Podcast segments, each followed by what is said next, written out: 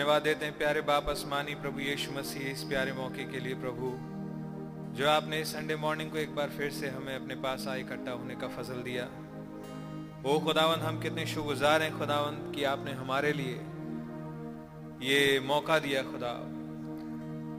हमारे पास एक वेन्यू है प्रभु जी, कि हम इस संडे को सेलिब्रेट कर सकें। और ये हर आठवें दिन के रूप में आता है खुदा। ये हमारी जिंदगियों को संचालित करता है प्रभु जी। ये समय को नाप देता है प्रभु जी। और ये दर्शाता है हर बार एक यादगारी कि मौत एब्सोलूट नहीं है, क्योंकि इस रेस का हेड मौत पर काबिज हो चुका है। जो वायदा अब्राहम को किया गया था, वो पूरा होके रहेगा। खुदावंद, आपका नाम मुबारक हो कि अब्राहम का एक राजसी वंश है जो कि धूल के किनके नहीं रह जाएगा। वो हमेशा से तारागण थे और अपनी अवस्था में वापस बहाल होंगे, क्योंकि आपकी योजना यही कहती है प्रभु जी, क्योंकि आपकी योजना में एक तीसरा फोल्ड भी है प्रभु। आपका नाम मुबारक हो प्रभु यीशु मसीह। वो प्यारे खुदावंत ये वंश दुश्मनों के फाटकों का अधिकारी होगा। ये वंश मौत पर काबिज होगा। मेरे प्रभु, आपका नाम मुबारक हो प्रभु। आपकी जय, स्तुति, महिमा, तारीफ़ हो। शुगुजार है प्रभु जी, आपने बीते हफ़्ते हम सबको संभाल के सकुशल सुरक्षित रखा। वो खुदावन जहाँ जहाँ शैतान ने कोशिश की कि हमें आ दबाए, लेकिन आपने बचा लिया। आप बीच में आ गए। आपने प्रोटेक्ट किया खुदा। हमारे आने जाने में रक्षक मददगार हुए, हमारे अजीजों को संभाल के रखा। आपका बहुत धन्यवाद हो प्रभु जी। प्यारे प्रभु यीशु मसीह, खुदा अपने वचन से हमें संभाला, हम आपके बहुत आभारी हैं और पोषित किया खुदा। पोस्ट किया खुदा ताकि हम समय के लिहाज से अब अपने निगाहों को ऊपर उठा सके, क्योंकि जब से हमने विश्वास किया, उस समय से लेकर के अब हमारा उद्धार पास आ गया है। हमारा छुटकारा निकट आ गया है प्रभु जी। यहाँ अब हम बहुत समय के हैं नहीं प्रभु। ओ लॉर्ड, आपका नाम मुबारक हो प्रभु जी, इस ब्लेसेड इस ब्लेसेड डीलिंग के लिए प्रभु जी।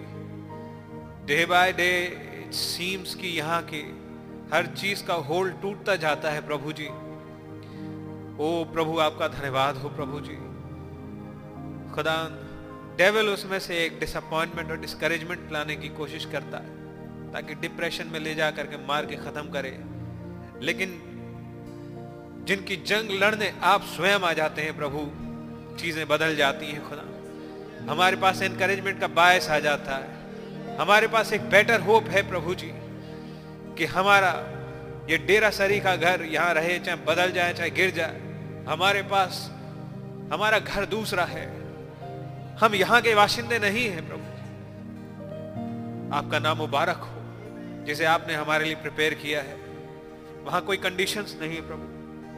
आपके नाम की तारीफ़ हो, क्योंकि आप अकोमोडेट कर सकते हैं खुदावन मुझे। आपके नाम की तारीफ़ हो, प्रभु, क्योंकि आपने ही एक नेचर दिया है, और एक नेचर दे रहे हैं। आपके नाम का गुणानुवाद हो, प्रभु जी। प्लीज़ टेक चार्ज ने और आपको वर्शिप कर पाने का फजल दें प्रभु जी। प्रभु जी जब किस सेवकाइयाँ खड़ी होती हैं, हम में से हरे का हृदय खुदा। प्रभु जी रेज हो सके अपनी सोच के आयाम से और जो थॉट्स आप देते हैं, उसे खुदामंद आप, हमारे हृदयों में बसाएँ खुदा। प्रभु जी, और यहाँ से उठा ले चले। आपका नाम मुबारक हो खुदा। प्रभु जी प्लीज़ आइए मेरी मदद कीजिए कि मैं आपके प्रभाव में और आपकी अगुवाई में अपने काम को कर सकूँ, ताकि सिर्फ़ आपकी वर्षिप हो सके और आपकी इच्छा पूरी प्रभु यीशु मसीह के नाम। एमेन हालेलुया आइए गीत नंबर गाएँगे 139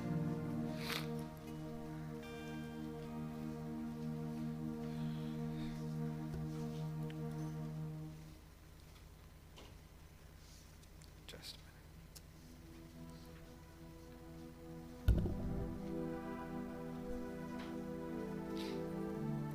मन मंदिर में बसने वाले यीशु आप है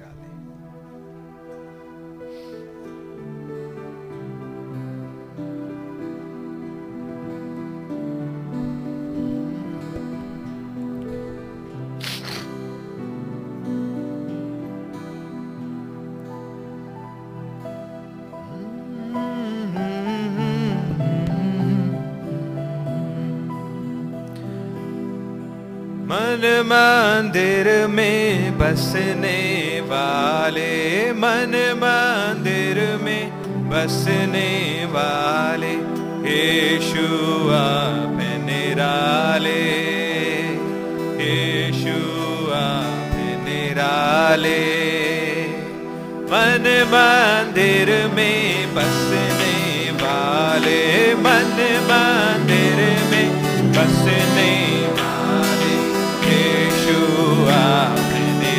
निराले। यीशु आप निराले। जिसके मन में जन्म ले अविनाशी आनंद से भर दे। जिसके मन में आप जन्म ले अविनाशी आनंद से भर दे। आदि अनंत और जल जाएगी ज्वाला। जल जाएगी ज्वाला। ओ मन मंदिर में बसने वाले। मन मंदिर में बसने वाले। यीशु आप निराले।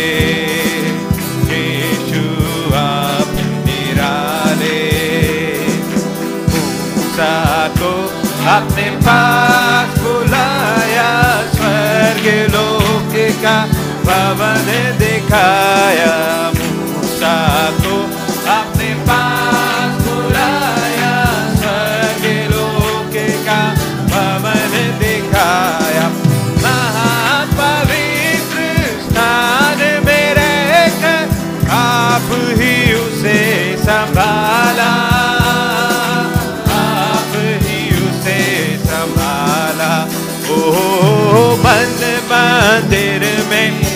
बसने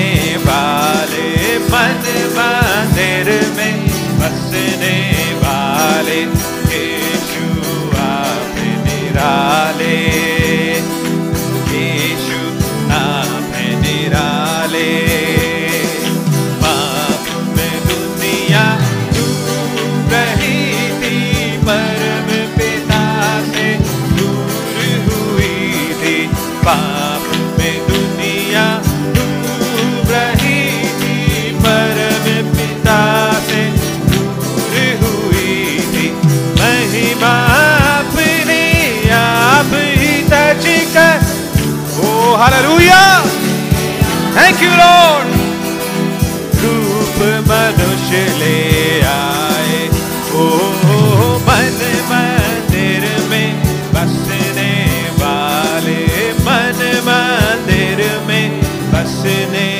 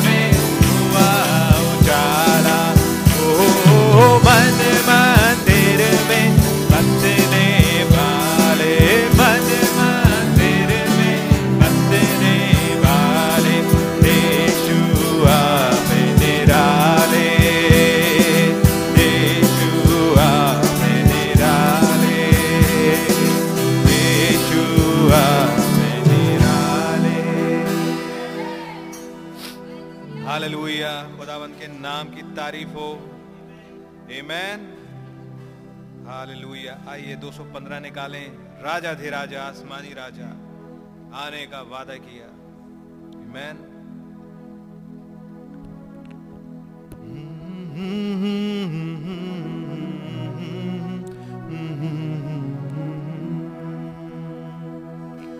राजा धे राजा, आसमानी राजा। आने का वादा किया।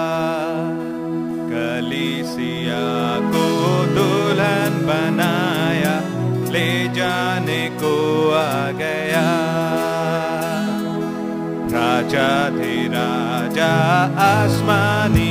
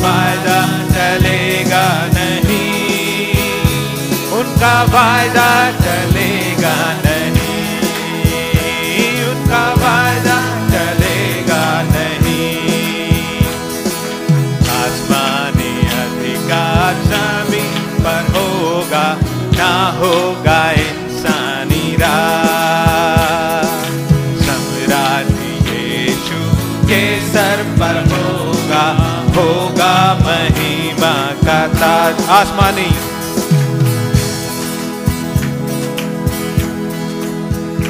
Perehoga hazaro sa radical.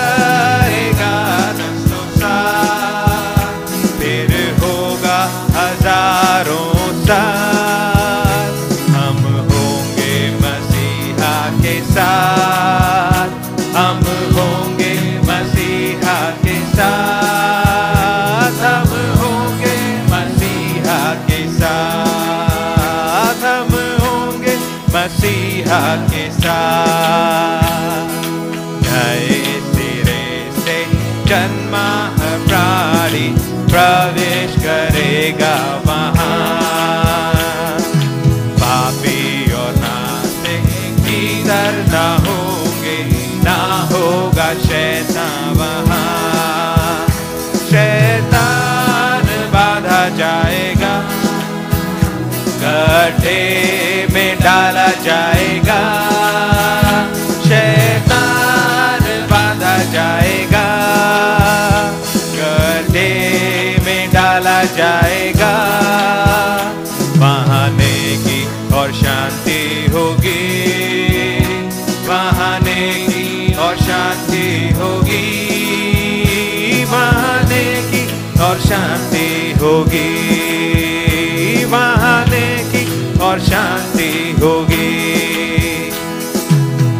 आजा तेरा राजा तुम्हें बुलाता आ जाओ तुम मेरे पास।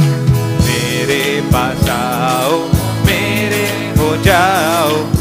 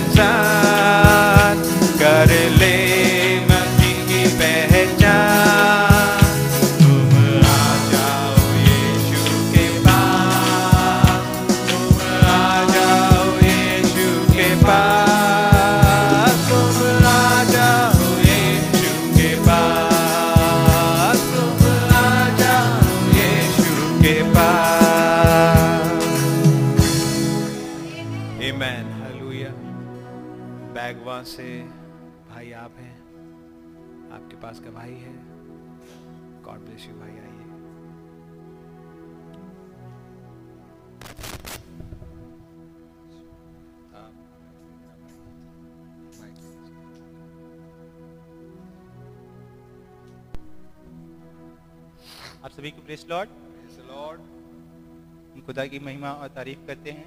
Amen. कि प्रभु हमें हर पल संभालते हैं। प्रभु ने बीते साल बहुत अच्छे से संभाला और फजल बख्शा पूरे देश के लिए। लॉकडाउन था पर एक ब्राइट के लिए उन्होंने एक रेवलेशन दे दिया।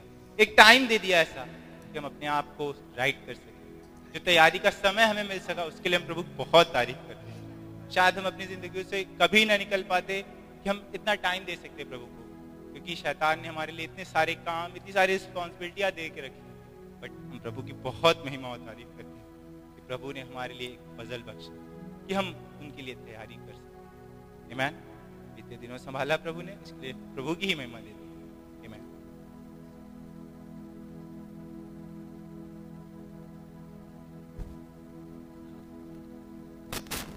भाई के पास एक स्पेशल सॉन्ग है जो कि प्रभु की महिमा के लिए गाना चाहते हैं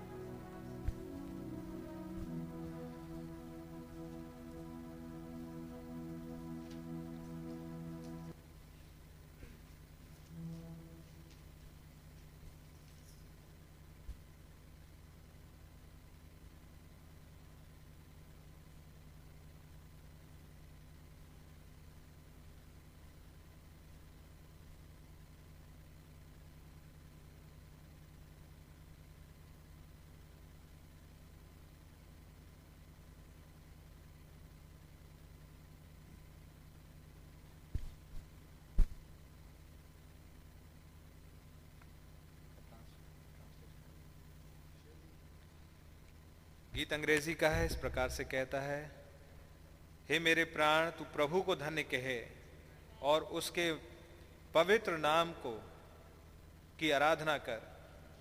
ऐसे गीत गा जैसे तूने कभी पहले ना गाया हो, वो मेरे प्राण।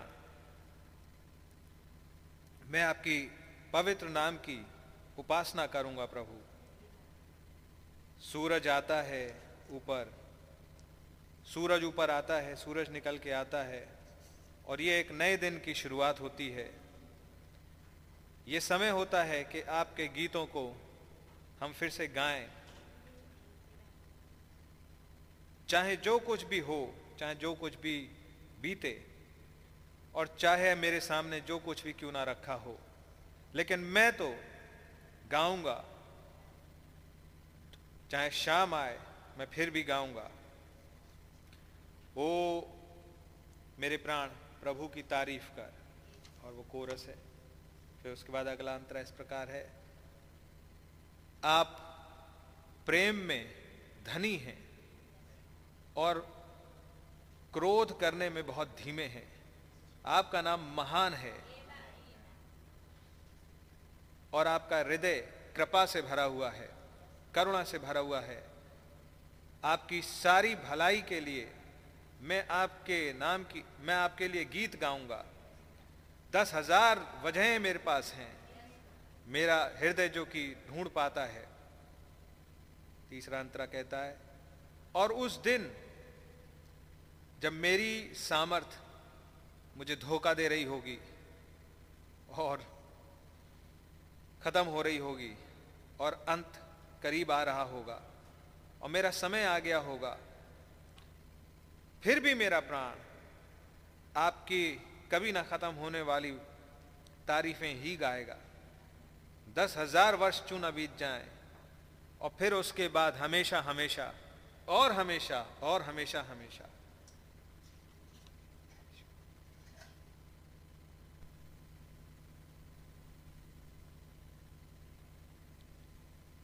Bless the Lord, O my soul.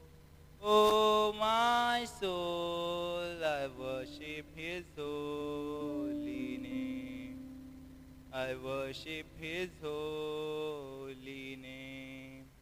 Sings like never before. Oh my soul, I'll worship your holy name. The sun comes up, it's a new day dawning. It's time to sing your song again. Whatever may pass and whatever lies before me, let me be singing when the evening comes. Bless the Lord, O oh my soul. O oh my soul, I'll worship his holy name. Sings like never before. Oh, my soul, I'll worship your holy name. I worship your holy name. You are rich in love and slow to anger. Your name is great and your heart is kind. For all your goodness, I'll keep on singing. Ten thousand reasons for my heart to find. Bless the Lord, oh my soul,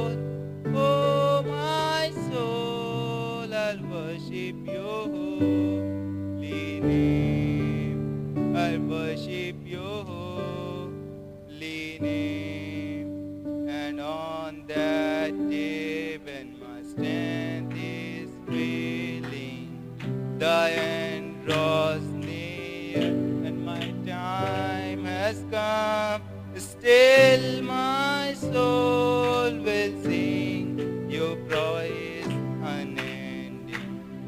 Ten thousand years and then forevermore,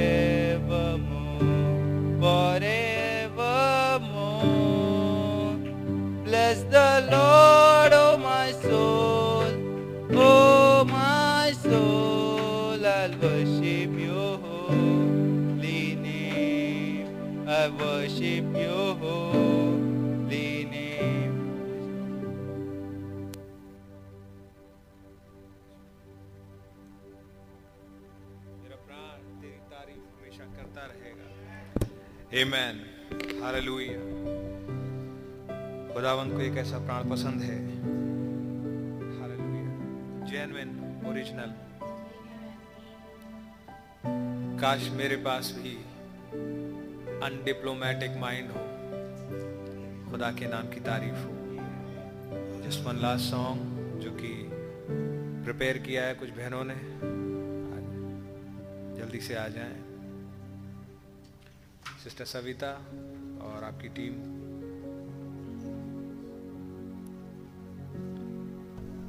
ये गीत भी अंग्रेज़ी का है। लाइए मैं इसको हिंदी में जल्दी से तर्जुमा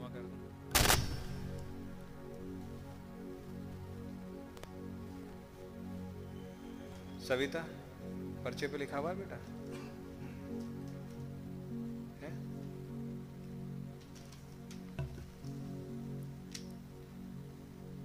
गीत के बोल इस प्रकार से हैं फॉर दिस कॉज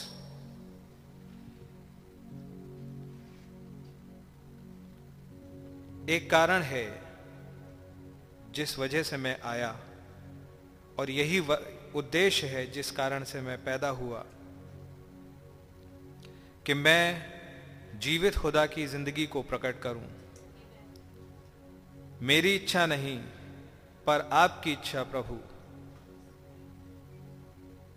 इसलिए मैं सब कुछ अब वेदी पर रखता हूँ, ताकि मेरे, मेरा जीवन आपकी हुजूरी चढ़ाए हुआ एक बलिदान ठहरे।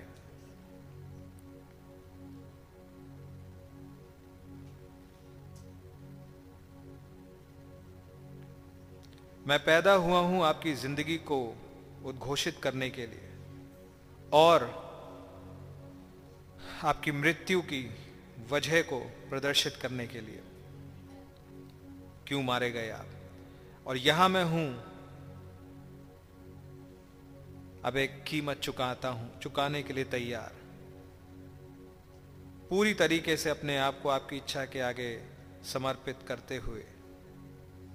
प्रिय प्रभु, मैं सिर्फ़ एक चीज़ चाहता हूँ, ताकि आपकी जीत प्रकट हो सके। मैं केवल ये चाहता हूँ, प्रिय प्रभु, कि आपकी हुजूरी पूरी तरह समर्पित हो सकूँ। इस युग में हम देखते हैं वचन के खुलासे के द्वारा, कि अब हमें हर जीवन के हर चुनौती के ऊपर जीत हासिल करनी ज़रूरी है। जीविका का घमंड,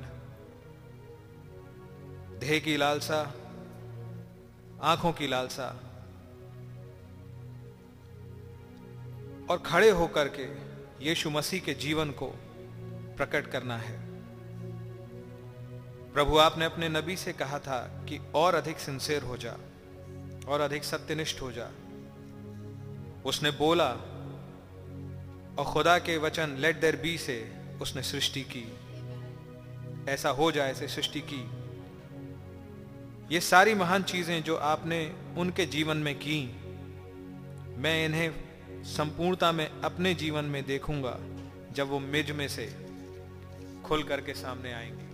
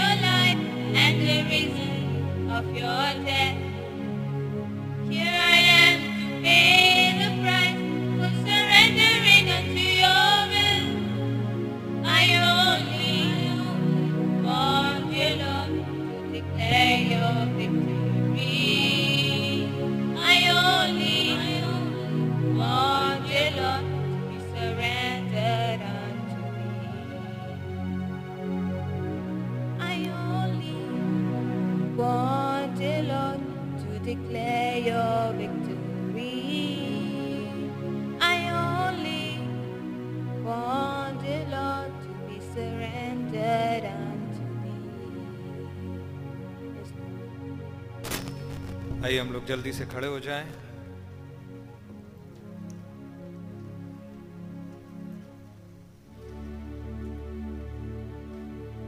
और chorus गाएँगे only believe only believe all things are possible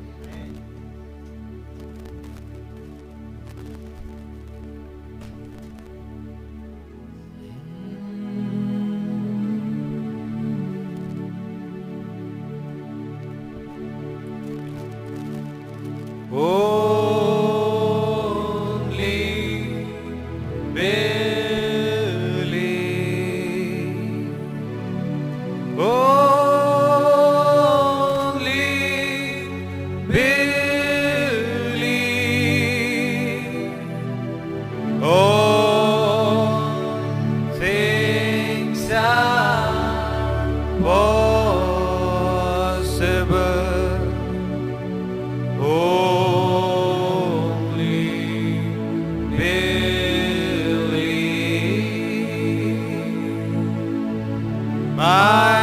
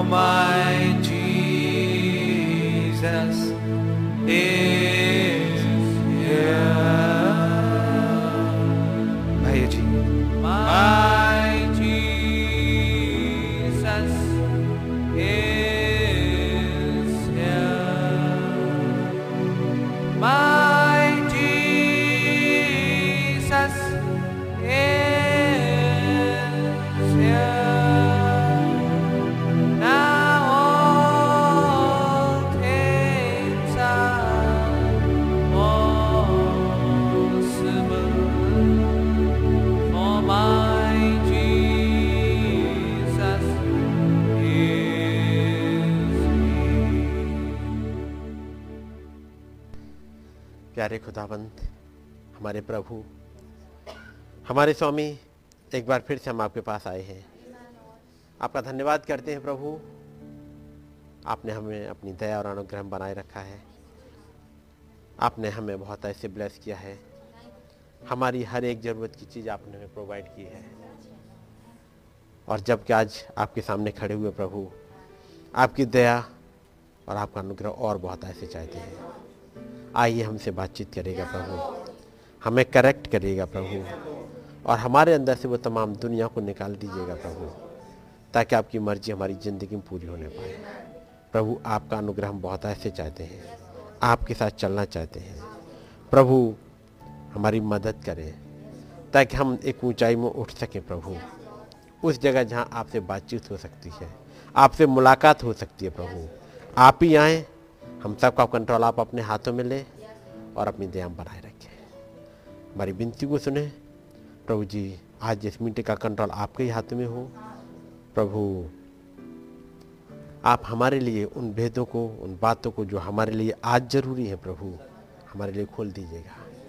आज की रोटी आज हमें दे दीजिएगा प्रभु। प्रभु, हम तृप्त हो सकें और आपके नाम को महिमा दे सकें। हमारी विनती को उसने कबूल करें। प्रभु यीशु मसीह के नाम में। आमेन।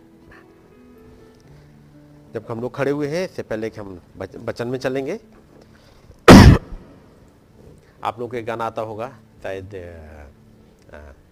मैं तेरे और करीब आना चाहता हूँ। है नहीं आप लोग आता है ना? तो यदि आपके पास डायरी है तो उसे निकाल लीजिएगा, ताकि उससे पहले जबकि वचन में चले, ताकि एक माहौल बना सकें कि हम प्रभु के पास आ रहे हैं। कभी भी आप गाने गाइएगा गाना गाने के लिए मत गाइएगा। गाने को प्रभु के करीब आने के लिए एक माहौल बन सके। है नहीं ऐसे वाले गाने गाइएगा। कभी ऐसे वाले गाने नहीं, जो कि एक माहौल ना बना पाए। है नहीं तो गॉड ब्लेस यू ऑल एक उस गाने को गाएँगे। और जब उस गानों को गा रहे हैं तो प्रेयर के रूप में गाएँगे। ठीक है नहीं? भाई भरत, हमारी मदद करेंगे ना?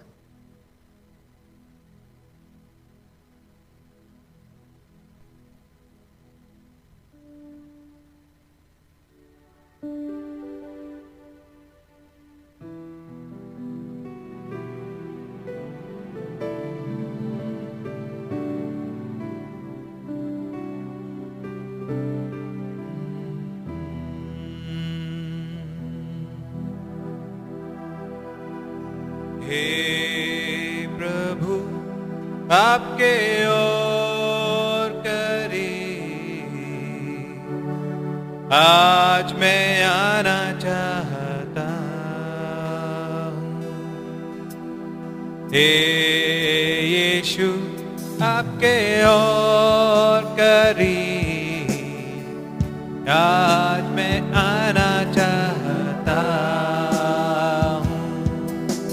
हे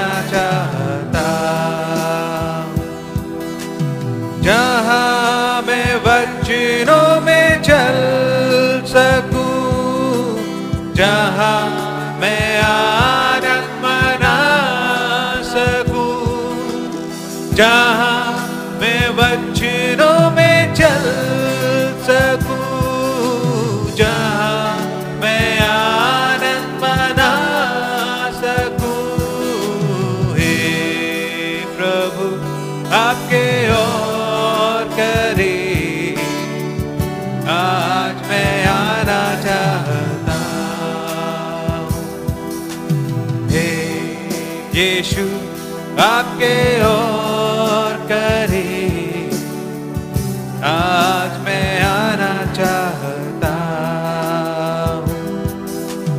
जहाँ मैं संग आपके बैठ सकूँ, जहाँ मैं संग आपके उड़ सकूँ, जहाँ मैं संग आपके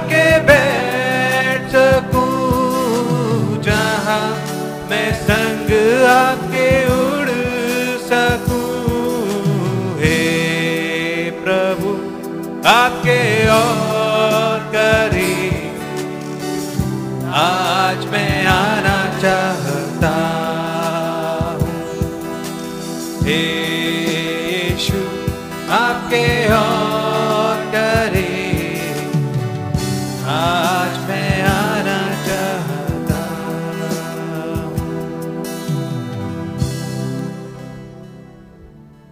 खड़े हुए ही। हैं खुदावंत के वचन से निकाल लेंगे।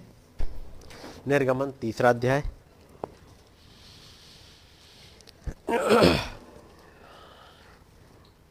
निर्गमन तीन और उसकी पहली आय से मैं पढ़ रहा हूँ। मूसा अपने ससुर यत्रो नाम में ध्यान के याजक की भेड़ बकरियों को चराता था और वो उन्हें जंगल के परली ओर होरेम नाम खुदा के पर्वत के पास ले गया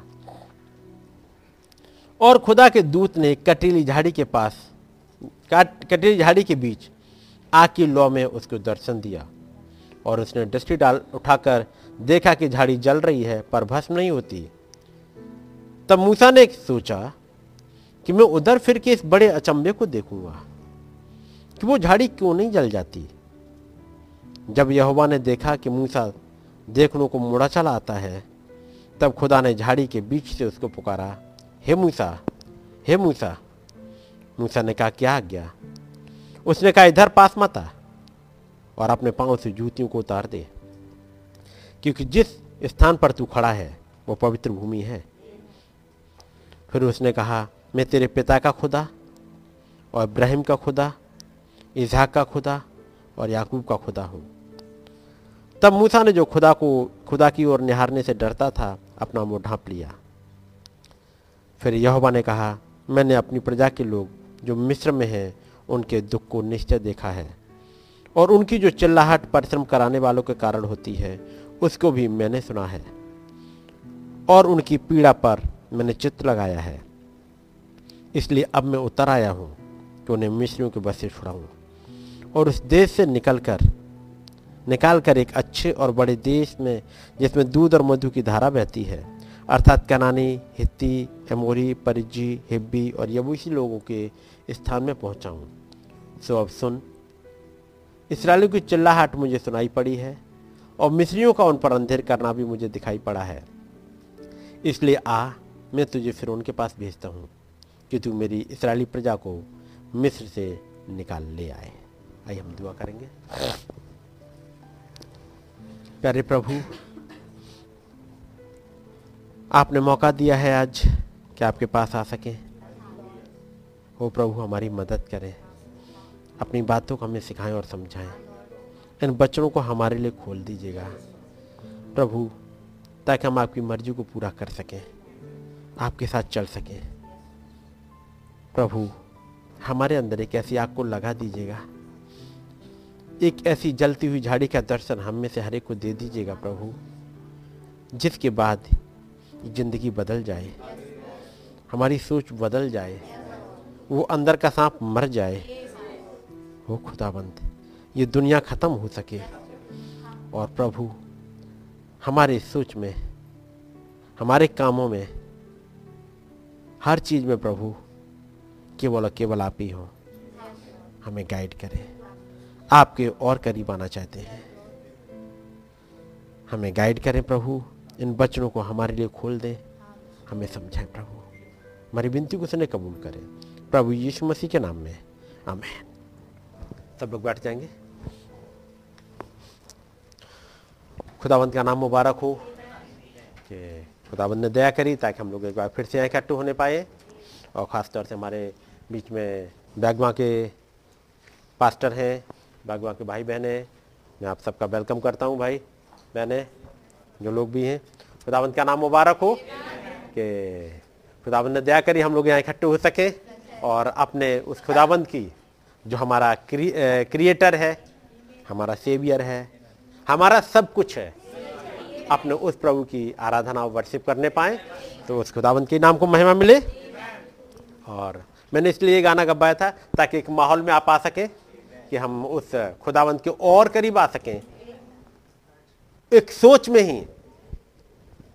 खुदावंत का नाम मुबारक हो। पिछले दिनों आप उस मैसेज को सुन रहे थे। मूसा से खुदावंत कहते हैं, मूसा, वो तेरे हाथ में क्या है? आपने सुना होगा। निर्गमन तीन अध्याय जो अभी हमने पढ़ा और पहली आय से। मूसा अपने ससुर यत्रो नाम में धान के याजक की भेड़ बकरियों को चराता, बकरियों को चराता था, और वो उन्हें जंगल की परली ओर होरेब नाम खुदा के पर्वत के पास ले गया। ये मूसा है। एक लंबा समय गुजर गया है यहाँ पर भेड़ बकरियों को चराते हुए, लगभग चालीस साल, कि नहीं? लगभग चालीस साल हो गए हैं।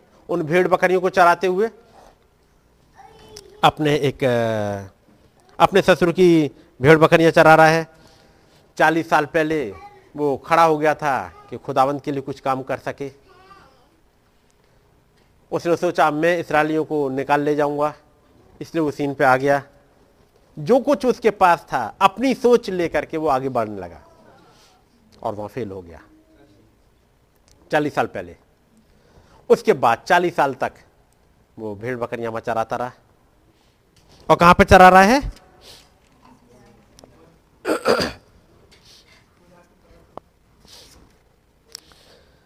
मूसा अपने ससुर इत्रो नामक मिध्यान के याजक की भेड़ बकरियाँ चराता था। एक जगह है यहाँ पर ये लोग रह रहे हैं, वहाँ पर भेड़ बकरियाँ चरा रहे हैं। चालीस साल तक तो वहीं चरा रहा है। लेकिन एक दिन कुछ चेंज हुआ। और वो क्या हुआ? वो भेड़ बकरियों को बजाय जहाँ चराने के लिए ले जाता है, वहाँ से थोड़ा सा कहीं अलग को लेके गया। और कहाँ लेके गया? और वो ने जंगल की परली ओर होरेब नाम खुदा के पर्वत के पास ले गया। इससे पहले ये भेड़ बकरियाँ जो भी है उसकी, वो खुदा के पर्वत के पास तक नहीं आ रही हैं। वो कोई दूसरी तरफ़ चरा रहा है। लेकिन एक दिन कुछ ऐसा हुआ कि ये इन भेड़ बकरी को ले जाने के लिए उसने दिशा कुछ बदल दी। कुछ बदल दी। अब तक तो एक जगह चल रहा था, लेकिन उस दिन के बाद से एक जगह बदल, एक दिशा बदल दी गई है, ताकि कुछ घटेगा अब। अभी तक भी भेड़ बकरियाँ उसने उस जंगल में चराई हैं। लेकिन अब यहाँ पर क्या हुआ? और वो ने जंगल के परली ओर होरेब नाम खुदा के पर्वत के पास ले गया। तो अब तक कहाँ चरा रहा था? खुदा के पर्वत के पास। लेकिन चरा तो रहा था। चरा रहा था इतने दिनों से, लेकिन आज कुछ बदल रहा है। आज सोच में कुछ चल रहा है। आज जब आप पढ़ोगे मैसेज में, नबी कहते हैं, जब मूसा सोच रहा है कि मैं भेड़ बकरियाँ चराने के लिए तो नहीं आया मेरी कॉलिंग तो फ़र्क है। मैं भेड़ बकरियों का वैसे ही नहीं चराता रहूँगा जैसे अब तक चराता था। आज अब मैं इनको एक लीडिंग में चराऊँगा। कोई मुझे गाइड करने वाला मुझे मिले ताकि मैं एक लीडिंग में चराऊं कि इन भेड़ बकरियों को चराना कहाँ है? कहीं भी चराते रहो, ऐसा नहीं है। आप इन भेड़ बकरियों को, एक पास्टर एक प्रचारक, अपनी भेड़ बकरियों को उत्पत्ति से प्रकाश कहीं भी चरा सकता है। कभी उत्पत्ति की कहानी पढ़ दी, कभी जक्री की कहानी सुना दी, कभी सामरी स्त्री की कहानी सुना दी। बात समझ रहे नहीं कहीं भी चरा सकता है। और ऐसा नहीं है कि भेड़ बकरियाँ तृप्त ना होती हो। ये तृप्त हो रही हैं। बात समझ रहे खा रही हैं। जो कुछ वहाँ मिलता है उसे चर रही हैं और बढ़ती जा रही हैं। लेकिन एक दिन मूसा कहेगा, मैं ऐसे नहीं चराऊँगा मैं फ़र्क तरीके से चराऊँगा। मैं चराता हूँ कि ऐसी, ऐसे चराऊं जहाँ खुदावंत की मर्ज़ी हो। मैं केवल भेड़ बकरियों को चराने के लिए पैदा नहीं हुआ हूँ। इन्हें कुछ दूसरे लेवल पे ले जाऊँगा मैं। और तब लिखा हुआ है वो उन्हें जंगल के परली ओर होरेब नाम खुदा के पर्वत के पास ले गया। अब उसने सोच बदल दी। मैं केवल एक पास्टर होने के लिए नहीं बुलाया गया। बात समझ रहे मैं किसी और काम के लिए बुलाया गया हूँ। मैं इन भेड़ बकरियों को चराने के लिए नहीं, बल्कि किसी और काम के लिए, इससे ऊँची वाली सेवकाई के लिए। और तब यहाँ पर वो अगले काम के लिए जाते हैं। और वो उन्हें जंगल के परली और होरेम नाम खुदा के पर्वत के पास ले गया। अब यहाँ से उसने जहाँ नहीं ले जाता भेड़ बकरियों को, किसी ने गाइड किया। और गाइड करने वाला कौन है? वही मान खुदाबंद, जो अनसीन में अब तक था। अब वो उसे दिखाई दे, उसे बातचीत करे। तो मूसा अब यहाँ पर कुछ काम कर रहा है। जिस दिन मूसा ने सोचा कि मैं यहाँ भेड़ बकरियाँ चराने के लिए नहीं हूँ, मेरा काम कुछ फ़र्क है। बस। खुदाबंद का दूत गाइड करने के लिए आ जाएगा। अब एक गाइडेंस मिलने लगी। अब ये भेड़ बकरियाँ उस रास्ते की तरफ़ नहीं ले जा रहा। बकरियाँ तो उसी रास्ते पर चलना चाहेंगी। लेकिन आज तो हो सकता है थोड़ा सा ज़्यादा मेहनत करनी पड़ेगी उसे। क्योंकि इनको तो भेड़ बकरियों को जिधर आप ले जाओ, उनकी आदत में है। उधर ही चल देंगी। रोज़ाना का उन्हें रास्ता मालूम है। घर से आप जैसे ही छोड़ो, वो चल देंगे। वहीं पर उन्हें मालूम है कहाँ कहाँ पर चरना है। कभी जक्के की कहानी सुननी है, कभी ये वाली कहानी सुननी है, कभी ये वाली कहानी सुननी है। लेकिन आज थोड़ी सी मेहनत करनी पड़ेगी। कभी इनको हकाना पड़ेगा इधर आओ, कभी इधर हकाना पड़ेगा। ताकि एक उस डायरेक्शन में जा सके, जिधर वो ले जाना चाह रहा है। यह आसान काम नहीं होता। जैसे ही एक डायरेक्शन बदली जाती है, वो आसान काम नहीं होता। डायरेक्शन बदलने में थोड़ी मुश्किल होती है। लेकिन मुँह साहब इनको दूसरी तरफ़ लेके जा रहा है। इसलिए नहीं मैं सोच फ़र्क है उसकी। अब मैं चाह रहा हूँ उनको एक, मेरा काम कुछ फ़र्क है, मैं दूसरी तरफ़ लेके जाऊँगा। वो उन्हें जंगल के परली ओर होरेम नाम खुदा के पर्वत के पास ले गया। किसी ने बताया हुआ है, वहाँ पर खुदावंद रहता है। वो ऐसा पहाड़ है, वहाँ पर कोई जल्दी जाता नहीं है। और कोई जल्दी क्या, कोई जाता ही नहीं है वहाँ पर तो। वहाँ के बारे में जाने क्या क्या घटनाएँ सुनने को मिली हैं। लोग यदि उस पर्वत की तरफ़ चले जाए तो पागल हो जाते हैं। पागल इसलिए हो जाते हैं क्योंकि उनकी सोच बदल जाती है। वो दुनिया की तरह उनकी सोच नहीं रह जाते। कॉमन इंसान रह नहीं जाते। वो कुछ ऐसी बातें करने लगते हैं जो ना कानों ने सुनी, ना आँखों ने देखी, ना लोगों के चित्त में चढ़ी, वो ऐसी बातों में लग जाते हैं और दुनिया के लिए वो पागल करार दे दिए जाते हैं। इसलिए उधर कोई जाता नहीं है। कोई पागल बनना नहीं चाहता। वो दुनिया की तरफ़ ही रहना चाहते हैं। लेकिन यहाँ पर मूसा को किसी ने बताया कि वो वाला पहाड़ है एक, उधर कोई नहीं जाता है। मूसा कह रहा है, आज मैं उधर ही जाके देखूँगा। कोई गाइड कर रहा है, आज मैं उधर ही चलूँगा। और मूसा उधर ही चल दिया। और उन्हें जंगल के परली और होरेम नाम खुदा के पर्वत के पास ले गया। और खुदा के दूत ने एक कटीली झाड़ी के बीच आग की लौ में उसको दर्शन दिया। तो फिर यहाँ पर वेट कौन कर रहा है? खुदावन वेट कर रहा है।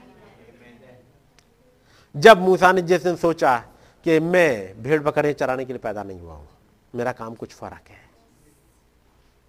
तब ये जैसे उसने सोचा, उसकी दिशा घूम गई, एक दूसरी तरफ़ चला गया जहाँ खुदावन इंतज़ार कर रहा है उसका, ताकि उसे दर्शन दे सके। ताकि वो खुदावन जो कि चालीस साल से वेट कर रहा है मूसा का, कि मूसा कमीशन में आ जाए, अपने उस काम में आ जाए, अब मूसा वहाँ पर आ रहा है। और खुदा के दूत ने कटीली झाड़ी के बीच की में उसको दर्शन दिया, और उसने डस्टी उठाकर देखा कि झाड़ी जल रही है, पर भस्म नहीं होती। वो झाड़ी जल रही है भस्म नहीं होती। तब मूसा ने कहा कि मैं उधर फिर के इस बड़े अचंबे को देखूँगा कि वो झाड़ी क्यों नहीं जल जाती? वो झाड़ी क्यों नहीं जल जाती? और तब नबी कहते हैं, एक मैसेज में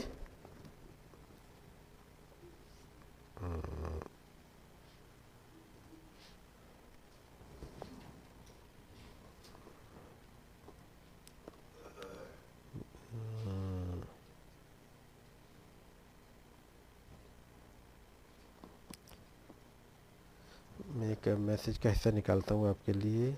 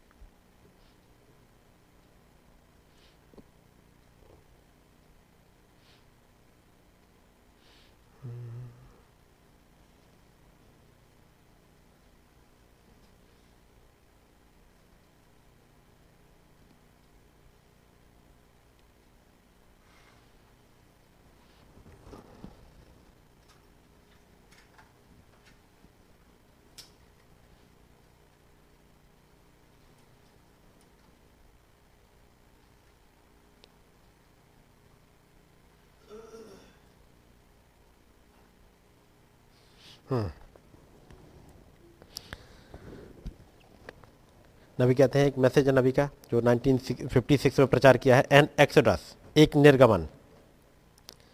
एक निर्गमन आपने और पढ़ा होगा, ये एन एक्सोडस है। ना मोजिस ना was 80 years old instead of being a deliverer it look like all hopes was gone बजाय उस, मूसा जो कि अस्सी साल का हो चुका था, अब बजाय उसके ये लोगों को छोड़ाने वाला बनता वो तो इस लगता था ऐसे सारी होप जा चुकी हैं। सारी उम्मीदें खत्म हो गई हैं। And he was a shepherd for his father in law और वो अपने ससुर की भेड़ बकरी को चराता था। My way back on the back side of the desert one morning walking along when the sun was coming up जब सूरज निकल रहा था और वो जंगल की तरफ़ चला जा रहा था, और उसने देखा, और एक जलती हुई झाड़ी को देखा। तब नबी कहते हैं God always give something to attract attention of the believer खुदाबंद कुछ ऐसा करते हैं ताकि एक विश्वासी का ध्यान उस तरफ़ लग जाए। ठीक है नहीं? जब खुदाबंद कुछ कर रहे होते हैं तो हरे का ध्यान नहीं उधर जाता। वो झाड़ी जल रही थी तो बाकियों ने देख को कोई मतलब नहीं है। हो रहा जल रही होगी, जल दे दो। लेकिन नबी कहते हैं, खुदावंत कुछ ऐसा करते हैं ताकि एक विश्वासी का ध्यान उधर खिंच जाए। So he step aside not to criticise इसलिए वो उधर मुड़ा क्रिटिसाइज करने के लिए नहीं, और नॉट टू एनालाइज या उसका एनालिसिस करने के लिए कि मैं कुछ पत्तियों को वहाँ से निकालूँगा और उनसे चेक करूँगा कि क्यों नहीं जल रही हैं। And take it down to the laboratory to see why them leaves didn't one और किसी लैब में ले जाऊँगा और ये पता करूँगा कि पत्तियाँ जल क्यों नहीं रही हैं। He step aside at this warning fire to kind of reverently he approach वो जब गया तो ये देखने के लिए नहीं, केवल देखने के लिए नहीं जा रहा है क्रिटिसाइज करने के लिए नहीं जा रहा है, बल्कि बड़े आदर में होते हुए जा रहा है। और जब वो आदर में होते हुए जाता है, और तब खुदाबंद से कहते हैं, मूसा अपने जूते उतार ले। क्योंकि जिस भूमि पर तू खड़ा है, वो पवित्र भूमि है। And that is what it is today और ऐसा ही आज भी है। The reason that gift and the church the reason people don't get very much today is because it is irreverent कारण यह है कि आज लोगों को ये क्यों नहीं चीज़ें मिल पाती? क्यों नहीं ऐसा हो पाता? वो आते तो हैं, लेकिन रेबरेंट नहीं होते। रेबरेंट का मतलब रेबरेंट का मतलब और क्या कहेंगे? ये तो वो हो गई मीनिंग्स हो गई। भाई साहित आदर और क्या? खुदावन के पास जब आते हैं तो एक रेबरेंट वे में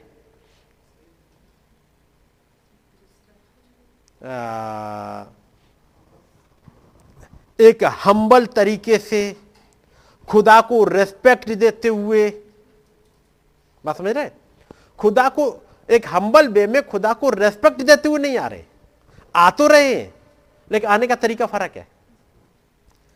यदि वो एक हम्बल वे में आए, खुदाबंद को रेस्पेक्ट देने के मूड में आ जाए तो चीज़ें फ़र्क हो जाएँगी।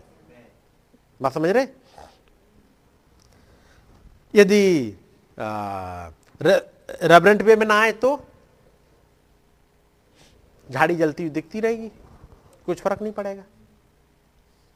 खुदाबंद ने मूसा से कहा, मूसा, अपने जूते उतार ले। लेकिन इससे पहले को खुदाबंद कहे, मूसा, जूते उतार ले। खुदाबंद को मालूम है, मूसा से कहूँगा जूते उतार ले तो उतार लेगा। यानी क्या मैं क्यों उतारू? ऐसे में, जबकि धूप इतनी तेज चल रही है या पत्थर पे पैर जल रहे हैं, और आप कह रहे हो, जूते उतार लो। मेरे पैर जल नहीं जाएँगे? और फिर पत्थरों पे। लेकिन खुदावंत को मालूम है कि मूसा ये जूते उतार लेगा। ये कि रेवरेंट बे में आया है। इसके पास आज सुबह जब ये चल रहा था घर से, इसके दिमाग में एक बात चल रही है और वो यही कि मैं ऐसी भीड़ बकरियाँ चराने के लिए नहीं पैदा हुआ खुदाबंद मैं अपनी पोजीशन जानना चाह रहा हूँ। आपने मुझे यहाँ क्यों रखा है, ये पोजीशन जानना चाह रहा हूँ? यदि मैं कहूँ, आज सुबह भी, यदि आप लोग इस वजह से आए हो कि प्रभु मुझे मेरी पोजीशन दिखा दीजिएगा। मैं ऐसी रूटीन में चलते हुए नहीं आना चाह रहा हूँ। हर संडे हर थर्सडे या हर एक मीटिंग बस आते जहाँ चलते जहाँ आए, फिर चले गए। इस तरह नहीं आना चाह रहा हूँ। बल्कि मैं चाह रहा हूँ, प्रभु, एक, मुझे एक ऐसी जगह मिल जाए जो मेरी हो। मेरी प्लेसिंग मुझे मिल जाए। तब खुदाबंद, उस वे में बात करेंगे। नहीं तो चालीस साल से तो भेड़ बकरियाँ तो चला ही रहे हैं। बात समझ रहे एक दो दिन से नहीं। चालीस साल से भेड़ बकरियाँ चरा ही रहे हैं। 1933 से भाई ब्रहणम सेवकाई कर ही रहे हैं। चंगाइयाँ लोगों को मिल ही रही हैं। दर्शन आ रहे हैं। लेकिन 1946 कि वो सात मई, जिस दिन वो पॉपुलर ट्री आके गिरा, कुछ हुआ। उन्होंने कहा, अब मैं जा रहा हूँ, प्रभु। ये मेरी चीज़ समझ में नहीं आ रही। ऐसे ही मैं कंटिन्यू नहीं करना चाह रहा। तेरह साल हो चुके हैं पास्टरशिप करते हुए, लोगों की एक झुंड की चरवाही करते हुए, उनको एक जगह बचनों में इधर से उधर सिखाते हुए चल रहे हैं। ऐसा नहीं है कि चंगाइयाँ नहीं आ रही हो, दर्शन नहीं आ रहे हो, सब कुछ आ रहा है। बपतिस्मा प्रभु यीशु मसीह के नाम में ही दे रहे हैं। बच्चन की इन्हीं सच्चाइयों को फॉलो करते हुए, वो लेडीज़ को ऑर्डिनेट नहीं ऑर्डर नहीं कर रहे। बच्चन की इन्हीं सच्चाइयों पर टिके हुए और चलते जा रहे हैं। लेकिन एक दिन कुछ हुआ, प्रभु, बस। लोग कुछ कहते रहते हैं, ये जो मेरे पास दर्शन आते हैं और ये अजीब टाइप की बातें हैं, अब मैं आज चाह रहा हूँ कि प्रभु, बस, ये चीज़ें बदल जाए। मैं ऐसे नहीं चलना चाहता। और वो झाड़ी में वो उसमें, गुफा में चले गए। आपने पढ़ा होगा। और जब गए कि मैं गुफा में जाकर के प्रभु से बात करूँगा, जब तक ये चीज़ें मेरे लिए क्लियर ना हो जाएँ, मैं आज निकलूँगा नहीं। खुदाबंद का दूत वहाँ पर चलता हुआ आया बात करने के लिए और समझाने के लिए कि वास्तव में सही बात है, तुम ऐसे ही नहीं रखे गए हो। तुम साथ में दूत हो और साथ में दूत को पता नहीं कि वो साथ में दूत है। खुदाबंद ने रखा है, मोहरे प्रचार करी जाएँ। अभी पता ही नहीं है। लेकिन एक जगह आ गए, प्रभु, मुझे मुझे बता दीजिएगा, ये सब कुछ मेरे साथ क्यों चल रहा है? मैं एक अजीब सा प्राणी क्यों हूँ? और तब उसके बाद खुदाबंद का दूत आया और उसने समझाना स्टार्ट कर दिया। और जिस दिन वो समझाना स्टार्ट कर दिया, चीज़ें बदल गई। उस दिन जब वो वहाँ से लौट के आ रहे हैं और अपने चर्च में पहुँचे हैं। उस दिन उनका चर्च, उनकी कलिसिया एक नया गीत गा रही है। उससे पहले वो गीत नहीं गाते थे, वो वाला गीत नहीं गा रहे थे। लेकिन जब भवन में पहुँचे हैं, उस दिन उनकी कांग्रेगेशन कौन सा गीत गा रही थी? Only believe only believe all things are possible लेकिन भाई ब्रनम ने तो नहीं कहा था अपनी कलिसिया को, आज ये वाला गीत गाना। उन्होंने नहीं कहा था। वो तो जब पहुँच रहे हैं, देखा कलिसिया आज ये वाला गीत गा रही है। ओनली बिलीव ओनली बिलीव इनको किसने इंस्पायर किया? और ये गीत एक थीम गीत बन गया। एक ऐसा गीत बन गया जो खुदाबंद को बहुत पसंद है। ओनली बिलीव और ये ओनली बिलीव उठाया गया है, वहाँ से जो इंजिलो में आपको मिलेगा। जब यीशु मसीह के पास लोग आते थे, उन्होंने कहा, केवल विश्वास रखो, चंगाई मिल जाएगी। केवल विश्वास रखो। केवल विश्वास रखो और ओनली बिलीव ओनली बिलीव और उस गाने ने वो चीज़ें बदल दी। यदि वो दूध से मुलाकात ना हुई होती तो इस ओनली बिलीव गाने के भी कोई खास मतलब नहीं रह जाते। बात समझ रहे यदि दूध से मुलाकात ना हो जाती, उस बैठने से थर्सडे की बात ऐसा ही कुछ है? यदि दूध से मुलाकात ना हो जाए तो गाना कोई ज़्यादा मतलब नहीं रखेगा। लेकिन जैसे ही उस दूध से मुलाकात हुई और उसके बाद जब पहुँच रहे भवन में और एक गीत चल रहा है only believe only believe all things are possible क्योंकि दूत ने यही तो कहा था, यदि लोग तुम पर विश्वास कर सकें तो तुम्हारे सामने कोई भी बीमारी नहीं टिकेगी और यहाँ तक कि कैंसर भी नहीं. अब उस ओनली बिलीव वर्ड का मतलब फ़र्क हो गया। केवल विश्वास करो, जबकि गाना वही है। लेकिन एक दूध से मुलाकात के बाद एक गाना फ़र्क हो जाता है। वैसे ही यदि आपकी मुलाकात खुदावन से हो जाए, उस दूत से हो जाए तो ये लाइनें फिर बदलने लगती हैं। गीतों के मतलब बदलने लगते हैं। आपको आपकी पोजीशन मिलना स्टार्ट हो जाती है। नबी को इसकी पोजीशन मिल गई, उन्हें मालूम है कि मुझे मूसा की तरह दो चिन्ह दे दिए गए हैं। वो उन्हें जंगल के परलियो हो रहे नाम जंगल के, खुदा के पर्वत के पास ले गया। और खुदा के दूत ने कटीली झाड़ी के बीच आग की लौ में उसको दर्शन दिया और उसने दृष्टि उठाकर देखा कि झाड़ी जल रही है पर भस्म नहीं होती। पढ़ना भाई आगे। तीसरा ऐसे तब मूसा ने कहा मैं उधर जाकर इस बड़े आश्चर्य को देखूँगा कि वह झाड़ी क्यों नहीं जल जाती। हम्म। जब यहोवा ने देखा कि मूसा देखने को मुड़ा चला आता है तब खुदा ने झाड़ी के बीच से उसको पुकारा। हे मूसा हे मूसा मूसा ने कहा क्या आज्ञा? उसने कहा इधर मत इधर पास मत आ और अपने पांवों से जूतियों को उतार दे। हम्म। क्योंकि जिस स्थान पर तू खड़ा है वह पवित्र भूमि है। बस। अब मैं यहाँ पर बोल पढ़ रहा हूँ ऐसे उसी वाले मैसेज से जो अभी पढ़ा था मैंने।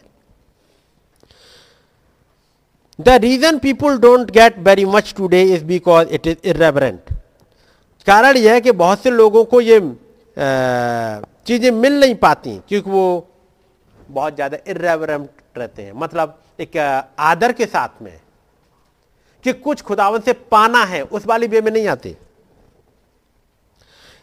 You approach it. You have got to come to it with a full surrendered made up mind आपको यहाँ तो पूरी तरह से समर्पित मन के साथ आना है। When you come to God जब आप खुदा के पास आओ, don't just habitually come up and beat on the altar and chew the uh, chewing gum. ऐसे मत चले आओ जब आप खुदावंत के पास अप्रोच करो हड़बड़ाते हुए चले आ रहे हैं। हड़बड़ाते हुए जा रहे हैं? टाइम हो गया। जल्दी जल्दी भागो। ऐसे हड़बड़ाते हुए मत चले आओ। हड़बड़ाते हुए नहीं बल्कि क्या हड़बड़ाते हुए आप चले आ रहे हैं and wait on the altar and chew the chewing gum और अपने वो वो कहते हैं वो गम जैसे च्यूंगम चबा अ, च्युइंगम अ, चबाते हुए चले आ रहे हैं। That is not the way to come to God ये तरीका नहीं है खुदावंत के पास आने का। कैसा तरीका नहीं है? जब आप आ रहे हैं ऑल्टर पे आ रहे हैं कैसे? हड़बड़ी में और चिंगम चबाते हुए। ये चिंगम क्या होती है? आप लोगों ने चिंगम चबाई है? वो कैसी होती है? रबड़ की तरह। चबाते रहो चबाते रहो। खत्म नहीं होगी। उससे कुछ मिलता है? उसमें कुछ, कोई जूस मिलेगा? उस चिंगम में चबाते रहो। कुछ टेस्ट आता है? बस इधर से उधर मुँह चलता रहता है। और नबी कहते हैं, कभी भी आप खुदा के पास ऐसे ही मत चले आओ। चिंगम चबाते हुए। तो आप कभी आते हो खुदाबंद के पास चिंगम चबाते हुए? आप में से कितने आए हैं खुदा के पास चिंगम चबाते हुए? कोई आया है कभी? कोई नहीं आया होगा। चिंगम होता कैसा है? जैसे मुँह में रख लिया। ना कोई टेस्ट, ना कुछ, चबाते चले जा रहे हूँ। चबा रहे हैं चिंगम? आप देखना, कई एक बार लोग प्रेयर में केवल चिंगम चबाते हैं। बात समझ रहे? क्या उन वाले शब्दों से क्या खुदावंत के पास पहुँच रहे हो? क्या इनमें से कुछ ऐसा निकला? कई एक बार गीतों में चिंगम चबा रहे होते हैं। कई एक बार भवन में बैठे यहाँ पर। बैठे यहीं पे। लेकिन पूछो, जुगाली किस बात की कर रहे हो? वो जो हमने कहीं पढ़ा था, क्या पढ़ा था? हो सकता है कुछ मैगजीन में पढ़ लिया हो, कुछ कहीं पढ़ लिया हो, उसे पढ़ करके और यहाँ पहुँच गए। प्रचारक कुछ भी कहे, लेकिन अपना तो चिंगम चल ही रहा है। यहाँ का चिंगम। अब यहाँ का चिंगम नहीं। ये मुँह का चिंगम नहीं, यहाँ का चिंगम चल रहा है। उन्हीं विचारों में चल रहे हैं। फिर आधा घंटे बाद पूछो भाई क्या समझा? समझा मतलब? किसी ने पूछा वो, कैसा टेस्ट था? कह रहे इसमें क्या टेस्ट क्या होता है? हम तो बैठ के चिंगम ही चबा रहे थे जब से। बात मेरी समझ रहे तो केवल वो चिंगम लेके हाँ वहाँ लोग ऐसा भी करते थे वो अपना ले आए अपना चिंगम भी चबाते रहेंगे। मैं बात केवल उसी चिंगम की बात नहीं कर रहा। मैं उसकी बात कर रहा हूँ जब आप पहुँचे भवन में हड़बड़ाते हुए और उसके बाद बैठ के चिंगम चबाना स्टार्ट तो यदि आप चिंगम चबा रहे हो तो उस चिंगम को निकाल दीजिएगा पहले। बात समझ रहे ना? क्योंकि कई लोग सालों साल आ रहे हैं भवन में। घुसते वक्त उन्होंने चिंगम अपने मुँह में रख ली और जाते वक्त तक उनके मुँह में वही चुंगम उनकी अपनी चल रही होती है। ऐसी चुंगम चबाते मत आइएगा। कोई अपनी बाज़ार की चुंगम चबा रहा होगा कोई अपने किचन की चिंगम चबा रहा होगा, कोई अपनी दुनिया में अपने ऑफ़िस की चिंगम चबा रहा होगा। बैठे कहा है? खुदाबंद के पास ऑल्टर पे। खुदाबंद के पास आए हैं और कर क्या रहे हैं? अपनी चिंगम। कई तो चिंगम चबाते हुए आते हैं। और जहाँ मूसा ने, मूसा से खुदाबंद ने कहा, अपनी जूतियाँ उतार दे। कई एक जूतियाँ पहने चले आते अपनी। अपने विचारों को लेकर के चले आए, बस। हम उन्हीं पर अड़े रहेंगे, हमें नहीं उतारने। इसलिए नबी कहते हैं कि लोगों को मिलता क्यों नहीं? क्योंकि वो इरेबरेंट आते हैं। When you come to God don't just have come up आप हड़बड़ाते हुए मत चले जाइएगा and wait on the altar altar पे आके वो बस हल्ला मचाना स्टार्ट करें। और च्यू द च्यूइंगम और वो च्यूइंगम अपने चबाते रहे that is not the way to come to God ये तरीका नहीं है खुदावंत के पास आने का। Come just as sane as you can come and mean what you are talking about God will receive you जब आप पहुंचो तो फिर कैसे आओ? जी?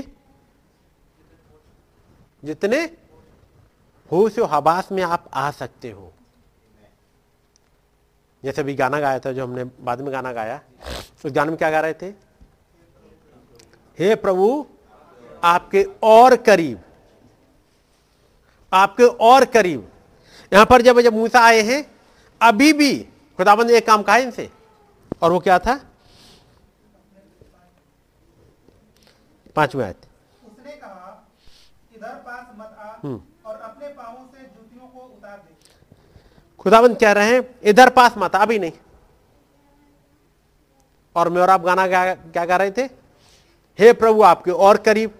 और जब पहुँचे खुदाबंद क्या गया अभी पास मत आओ। प्रभु, हम आपके पास आना चाह रहे हैं कभी नहीं।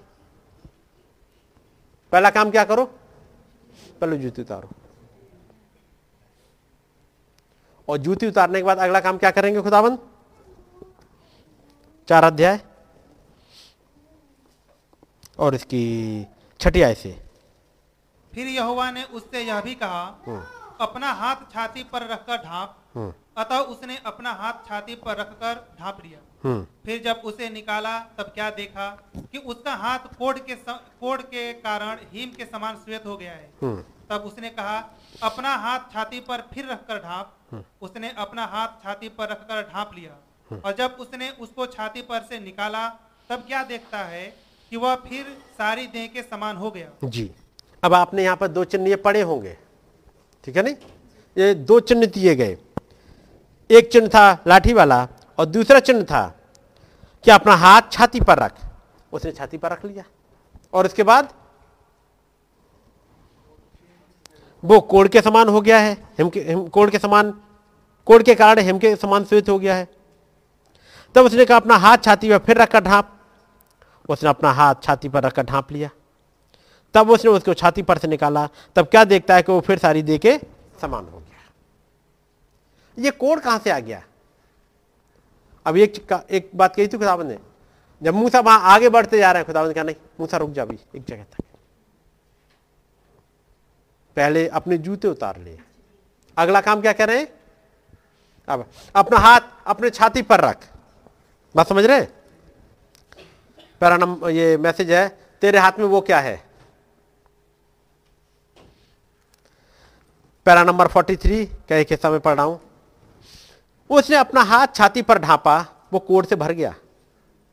उसे फिर से बाहर निकाला, उसे फिर से रखा, और जब उसने उसे फिर से बाहर निकाला तो ये शुद्ध था। उसने छाती पर रखा, बाहर निकाला, कोट से भरा हुआ है। फिर से छाती पर रखा, उसके बाद फिर निकाला, अब वो समान हो गया। एक और बात थी, पहले तो खुदा नबी कहते हैं, वो खुदा की महिमा देखना चाहता था, दिव्य चंगाई खुदा की महिमा में सम्मिलित है, और उसने उसे चंगा कर दिया था। एक और बात थी, मैं उस बात को पढ़ रहा हूँ, एक और बात थी, यहाँ पर है, एक और बात थी ये, वो तेरे हाथ में क्या है? एक और बात थी जो दिखाई जा रही थी कि हृदय तो छल कपट से भरा हुआ है, वो तो कोड से भरा हुआ है। जब ये हाथ यहाँ रखा और जब निकाला, खुदा ने बता दिया भरा क्या है इसमें? ये अंदर है क्या? जो अब तक दिखता नहीं है। बस समझ रहे नहीं? अंदर क्या है वो दिखता नहीं है। आना तो खुदावंत के पास चाह रहे हैं, प्रभु के पास ही आना चाह रहे हैं, लेकिन अंदर कुछ भरा हुआ है। बात समझ रहे हैं ना? एक और बात थी जो दिखाई जा रही थी कि हृदय तो छल कपट से भरा हुआ है, वो तो कोर से भरा हुआ है। और वो हाथ जो सामर्थ्य को काम में लाता है खुदा की सामर्थ की लाठी को काम में लाता है, उसे तो सिद्ध किया जाना है। इस हाथ को जब यहाँ तक पहुँचा ना तो पता लग गया अंदर क्या है। तो समझ में आ गया। खुदाबंद की प्रेजेंस में आते ही जब ये हाथ हृदय तक पहुँचा तो समझ में आ गया, ये बाहर जिसे कहते ना, पूरा एक्सरे आ गया। पूरी रिपोर्ट आ गई कि अंदर क्या क्या भरा हुआ है। मैं और आप कैसे ही आए? जब इस खुदावंत के पास आते हैं तो बता देता क्या भरा हुआ अंदर। चल के आ रहा है सोच में? कौन सी चिंगम चबाते हुए आ रहे हो? कौन से जूते पहने हुए आ रहे हो? ये बता देता है। और जब तक ये हाथ शुद्ध ना हो जाए, और ये भी, तब तक वो लाठी जो मूसा के हाथ में काम करेगी कैसे? इसलिए खुदा अगला चिन्ह दे रहे हैं। एक और बात थी जो दिखाई जा रही थी कि हृदय तो छल कपट से भरा हुआ है, वो तो कोड से भरा हुआ है, और वो हाथ जो सामर्थ्य को काम में लाता है, खुदा की सामर्थ्य की लाठी को काम में लाता है, उसे तो शुद्ध किया जाना है। और वो कैसे सिद्ध होगा? उसे तो दिव्य रीति से सिद्ध किया जाना है। उसके लिए डिवाइन हीलिंग की ज़रूरत है, ताकि वो अंदर का सांप जले। इसलिए ये जो खुदाबंद का वचन एक्शन में नहीं आ पाता, काम नहीं कर पाता, खुदा के वचन की लाठी ये काम नहीं कर पाती, खुदा की सामर्थ्य काम नहीं कर पाती ज़िंदगी में, उसके पीछे कारण क्या है? वो हाथ क्लियर तो हो जाए, साफ़ तो हो जाए, उसे एक दिव्य चंगाई की ज़रूरत है, हृदय को भी और इसको भी। और जब उसने अपना हाथ अपनी छाती पर रखकर ढांपा था तो वो कोड से शुद्ध हो गया था। तब नबी कहते हैं और उसके बाद ही, उसके बाद ही वो उस लाठी को लेकर काम कर सकता था। वो लाठी तो है, काम करेगी कैसे? ये लाठी भेड़ बकरियों को तो चराती, चरा सकती है, लेकिन जब बात आए खुदावंत के लोगों को निकालने की, एक डिलीवरर का काम करने की यानी जो खुदाबंद ने जो प्रॉमिस रखी है उसे करने की, जो खुदाबंद ने कुछ प्रॉमिस रखती है, वो काम में आ पाए, उसके लिए ज़रूरी है कि पहले ये साफ़ हो। जब तक ये साफ़ नहीं होता, काम नहीं हो पाता। इसलिए जब आप आते हैं, हे प्रभु, तेरे और करीब। वो कहता भी रुको पहले। पहले मूसा तो अपने जूते उतार दे। मूसा ने जूते उतार लिए। खुदाबंद ने कहा तेरे हाथ में क्या है? उनका लाठी। उन्होंने कहा तेरे हाथ में कुछ तो है। लेकिन अब ये काम में कैसे आएगा? उस काम के आने के लिए ज़रूरी है एक के अंदर सफ़ाई हो। तब नबी यहाँ कहते हैं, और उसके बाद ही वो उस लाठी को लेकर काम कर सकता था। तो इसका मतलब वो लाठी काम करेगी कैसे? उस वाले काम को जो खुदाबंद ने दिया है। ये लाठी बगैर ये कोड साफ़ हुए ही, बगैर खुदाबंद से मुलाकात के ये भेड़ बकरियाँ चराती रह सकती है। एक झुंड की चरवाही कर सकती है। बात समझ गए? एक चरवाहा हो सकते हैं। लेकिन जब ये खुदाबंद के पर्पज को पूरा करे चालीस साल तो क्या करा मूसा ने? एक झुंड की चरवाही अपनी इसी लाठी से। लेकिन अब, जो खुदाबंद ने प्रॉमिस करके रखा है, उसे पूरा करे, उसके लिए कुछ चीज़ बदलनी ज़रूरी थी। और वो था, ये हृदय की सफ़ाई। वो हाथ, जो एक्शन में आए, उसे पूरी तरह से सिद्ध होना ज़रूरी था। तब उसने उसकी महिमा देख ली थी। और जब उसने खुदा की महिमा देख ली थी मूसा ने। तो उसने इस बात की परवाह नहीं करी थी कि कितने आलोचक या अन्य कोई उठ खड़े होते हैं। वो तो मिस्र जाने के लिए अपने मार्ग पर था। मिस्र पर जाने के लिए अब तक रोक कौन रहा था इस चालीस साल से मूसा को? उसे मालूम था, लोग मेरी नहीं सुनेंगे। एक डर। आप पढ़ोगे इसमें मिल जाएगा। एक डर। वो फिर उनको फेस नहीं कर सकता था। वो मिस्रियों को फेस नहीं कर सकता था। कारण? क्योंकि उसे भगोड़ा साबित कर दिया गया था। उसे एक मर्डरर घोषित कर दिया गया था। और ये वापस मिस्र में जाएगा। उसे पकड़ा जाएगा, उसके ऊपर केस चलेगा, क्योंकि वो मर्डरर है। वहाँ लिखा होगा मूसा भागा। क्योंकि फिर उसे ढूंढना चाह रहा है। मूसा वहाँ से भाग गया। लेकिन जब खुदावन से मुलाकात हो गई अब तक वो एक मर्डरर था। अब तक वो रिजेक्टेड था। लोग मेरी नहीं सुनेंगे। लेकिन इस मुलाकात के बाद में और इन घटनाओं के बाद में अब जब उसने हाथ यहाँ रखा और उसके बाद जब हाथ निकाला अब ये हाथ बिल्कुल साफ़ हो गया है। अब उसे चिंता नहीं है को, कौन मुझे मर्डर कहेगा? कौन मुझे भगोड़ा कहेगा? कौन मुझे कायर कहेगा? मुझे कोई कुछ भी कहता रहे। मुझे मालूम है मेरा हाथ साफ़ हो चुका है। मुझे मालूम है कि मैं अपनी प्लेसिंग पर खड़ा हूँ।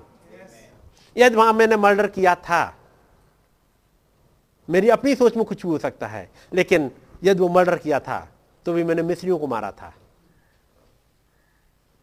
लेकिन खुदाबंद कहेगा, मूसा, जब तूने मिस्री को मारा था, एक मिस्री को, तब तू मर्डर साबित हो गया था। लेकिन मैं तुझे लेके चलता हूँ। अब तू हज़ारों नहीं, लाखों को मार देगा। लेकिन कोई तुझसे मर्डर नहीं कर पाएगा? इतने मारे जाएँगे। भीड़ की भीड़ खत्म हो रही है। ओलों से मारे गए लोग, जानवर मारे गए, उस लाल समुद्र में मारे गए। कोई मूसा के ऊपर उंगली उठाए क्योंकि अब उसको खुदाबंद ने अपने हाथ में ले लिया था। उसने इस बात की परवाह नहीं करी थी कि कितने आलोचक या अन्य कोई उठ खड़े होते हैं। वो तो मिस्र जाने के लिए अपने मार्ग पर था। वो कोई भी स्त्री या पुरुष जो संकटपूर्ण स्थिति में भी खड़ा रह, खड़ा रख सकता था और खुदा के मिलावट रहित वचन को ग्रहण करेगा और उसका अपने हृदय के भीतर विश्वास करेगा तो अधोलोक में इतने शैतान नहीं हैं जो उसके बाद भी उसे परेशानियाँ विचलित कर सकें। कोई भी नहीं कर सकता है। तो जब नबी ने कहा कि लोग रेवरेंटली नहीं आते हैं पिछली बार मैंने आपके लिए वो हिस्सा एक बार पढ़ा फिर से जरा इसे पढ़ लेते हैं तीसरा अध्याय और उसकी तीसरी आयत तब मूसा ने कहा हम्म। मैं उधर जाकर इस बड़े आश्चर्य को देखूँगा हम्म। कि वह झाड़ी क्यों नहीं जल जाती हम्म। जब यहोवा ने देखा कि मूसा देखने को मुड़ा चला आता है तब खुदा ने झाड़ी के बीच से उसको पुकारा हे मूसा हे मूसा मूसा ने कहा क्या आज्ञा जब मूसा उधर मुड़ने के लिए चला देखने को मुड़ा और ते के आवाज़ ने उसे बुला लिया। उसका नाम लेके ऐसे नहीं बुला लिया? कि हे आदमी तू इधर आ। उसका नाम लेके उसे मालूम कोई वहाँ पर है जो उसको नाम से जानता है। लेकिन हर किसी को नहीं बुला लिया जाता। अब जहाँ उस रेवरेंट वाली हालत की बात कर रहा हूँ मैं। जो पिछली बार मैंने इस घटना को पढ़ा था। जब नबी कहते हैं, मेरा एक दोस्त था, जॉन स्पेरोले वो एक जगह पर गया, ले से ले ले रेन, वहाँ पर मसीह की एक मूर्त थी और वो उपवन में से होकर के जा रहा था और वो बता रहा है, भाई ब्रानम को, कि वो और उसकी पत्नी खड़े हुए उस मूर्त पर दृष्टि डालकर देख रहे थे। वो उस मूर्त की आलोचना कर रहा था। माँ उसमें कुछ भी ऐसा दिखाई नहीं दे रहा था कि उसमें मसीह का दुख भोगना नज़र आ रहा हो। जो मसीह ने दुख भोगा था, उस वाली मूर्त में नज़र नहीं आ रहा था। याद होगा, पिछली बार मैंने आपको पढ़ा था। अभी वहाँ पर कैसे खड़े हुए? एक दर्शक के रूप में। देखने गए हैं। तो क्या मिलेगा? कुछ नहीं मिलेगा। लेकिन जब थोड़ी देर बाद, जब वो गाइड कहेगा, आपको रेवरेंट होना ज़रूरी है। आपको घुटनों के बल आना ज़रूरी है। आप रेवरेंटली आप आओगे यहाँ पर। तो रेवरेंटली आप खड़े होगे, जब एक रेवरेंस में आप चलोगे, जैसे कहते हैं, एक आदर के साथ खुदावन के पास पहुंचोगे तो आपके एक्शन बदल जाएँगे। जब आप खुदावंत के पास पहुँचे, बगैर आदर के, बगैर आदर के, आप बैठे होगे जब भवन में, खड़े होगे, आपका खड़ा होना बैठना फ़र्क होगा। लेकिन जब एक आदर के साथ पहुंचोगे भवन में तो बैठना फ़र्क होगा। बात समझ रहे जब आप खुदावंत के पास एक आदर में बैठोगे, आदर में जाओगे तो वह फ़र्क होता है।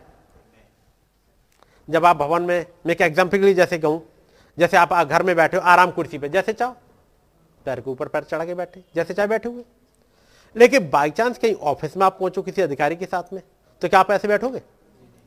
जब आप बैठोगे, सोचोगे, मैं कैसे बैठा हूँ और क्या कर रहा हूँ? आपके एक्शन फ़र्क होंगे? आप अधिकारी के सामने बैठे हो, अपना सर भी खुजलाते जा रहे हैं, पीठ भी खुजल, खुजलाते जा रहे हैं और सब कुछ चलते जा रहे हैं और सामने से बात भी करते जा रहे हैं। क्या ऐसा होता है? वहाँ क्यों नहीं होता है? और वहाँ सर में खुजली लगी हो तो सर में बहुत तेज खुजली लगी है। तो खुजलाएँगे क्या? नहीं। वहाँ छींक भी आ रही होगी तो? क्योंकि वहाँ पर एक जगह जहाँ बैठे वो रेवरेंस में बैठे हुए हैं। ये नहीं कह रहा हूँ, यहाँ पर छींकना नहीं। आप सर नहीं खुजना मेरा कहने के मतलब मैं बता रहा हूँ, एक रेवरेंस कहते किसे हैं? बैठने का एटीट्यूड फ़र्क हो जाता है। सोचने का एटीट्यूड फ़र्क हो जाता है। और जब ये गए सामने खड़े हुए हैं। अब ये रेफरेंस नहीं है। लेकिन जब गाइड कहेगा कि यदि आपको कुछ देखना है उसमें, यदि आप चाहते हो कि मूर्ति ये, इसमें से आपको कोई पुकारे, आपको कुछ दिखाई दे तो एक जगह जहाँ आना पड़ेगा। ऐसे खड़े खड़े नहीं। अब आपको इस जगह बेदी पे आना पड़ेगा। गाइड ने कहा, आप उसे गल दृष्टि डालकर देख रहे हैं। ये गए थे देखने के लिए। मैं सामने देख भी रहे हैं। और गाइड क्या कह रहा है? आप गलत दृष्टि डाल रहे हो। क्या इस सामने से देखने के लिए भी दृष्टि चाहिए कुछ? जब एक वहाँ पर एक मूर्ति बनी हुई है उस पर सामने खड़े हुए हैं। इसको देखने के लिए क्या कोई अलग से चाहिए दृष्टि? बताओ। अलग से चाहिए? देख रहे हैं, लेकिन फिर भी नहीं दिख रहा है। जिसे देखने के लिए आए, वो भी नहीं दिख रहा है। वो देखने के लिए आए कि इसमें तो वो, प्रभु का दुख भोगना दिखना चाहिए, लेकिन दिख नहीं रहा। और फिर नहीं दिखा तो आलोचक बन गए।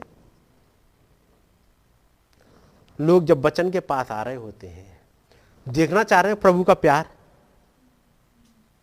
और तब वो चीज़ दिखी नहीं। किसी ने बोल दिया, यहाँ पर तो प्रभु कहते हैं, उन अमालिकियों के बच्चों तक को ना छोड़ना। आए थे प्रभु का प्यार देखने के लिए, कि प्रभु कितना प्यार करता है। किसी ने बता दिया कि प्रभु बहुत प्यार करते हैं। वो नहीं किसी के मारे जाने से खुश नहीं होते। और आगे पढ़ लिया उन्होंने, वो पहले समूएल में, हे साउल, तू जाना और अमालिकों को तू कतई दया मत करना। तू भेड़ बकरियों पर, और यहाँ तक तू उनके बाल बच्चों को स्त्री को नहीं छोड़ना, और यहाँ तक दूध पियो, बच्चा भी नहीं छोड़ना। नहीं पढ़ा? दूध पीना बच्चा, दूध पीने वाले बच्चे तक को नहीं छोड़ना, सबको खत्म कर देना। पढ़ लिया ये। तो समझ में आया, ये फालतू में लोग कहते हैं कि खुदावंत प्यार करता है। यहाँ तो ऐसे ऐसे लिखा है, एक तरफ़ से खत्म कर देना, और जब साउल ने खत्म नहीं किया तो खुदाबंद आके गुस्सा कर रहे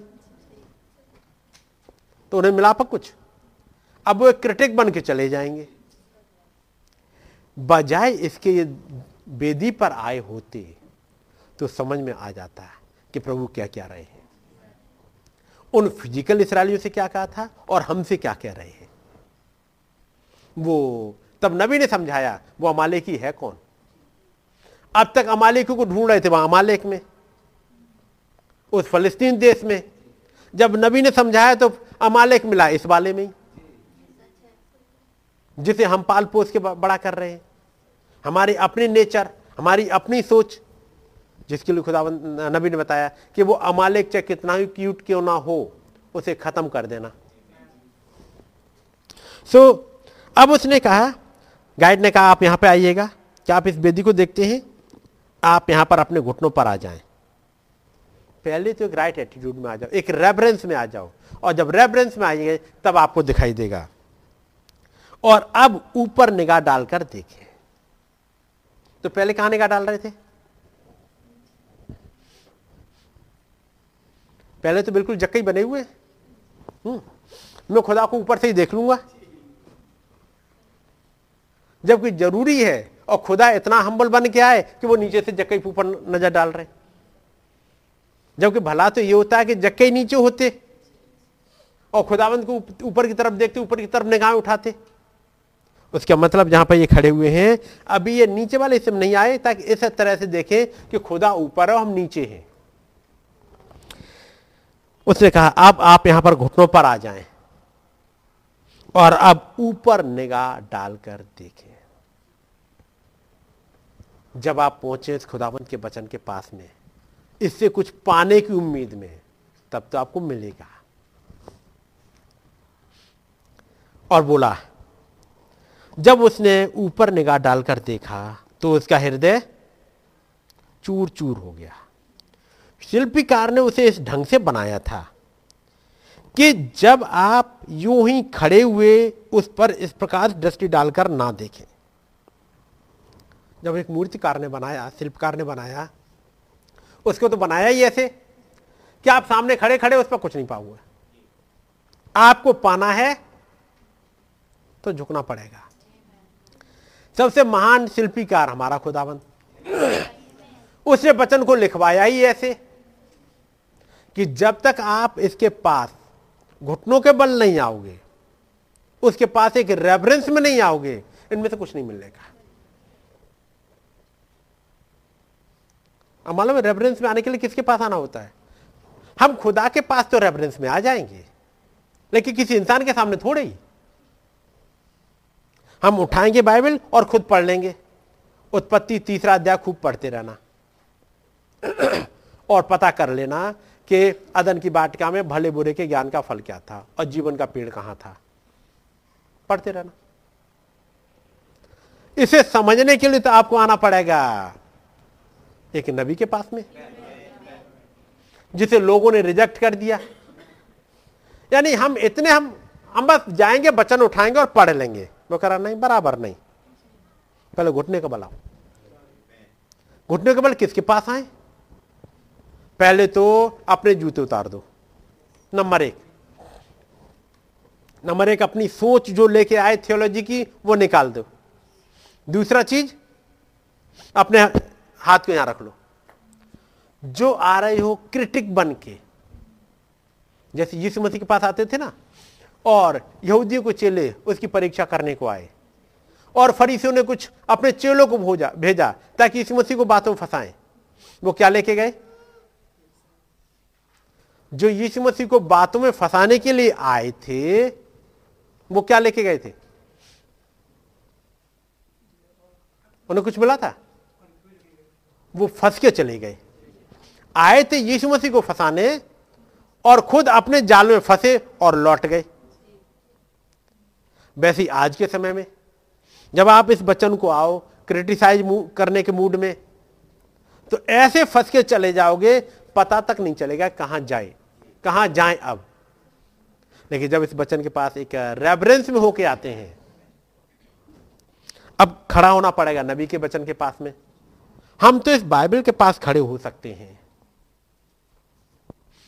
हम एक मैं जो कहूँगा एक मूर्त के सामने खड़े हो सकते हैं और आमने सामने देखेंगे।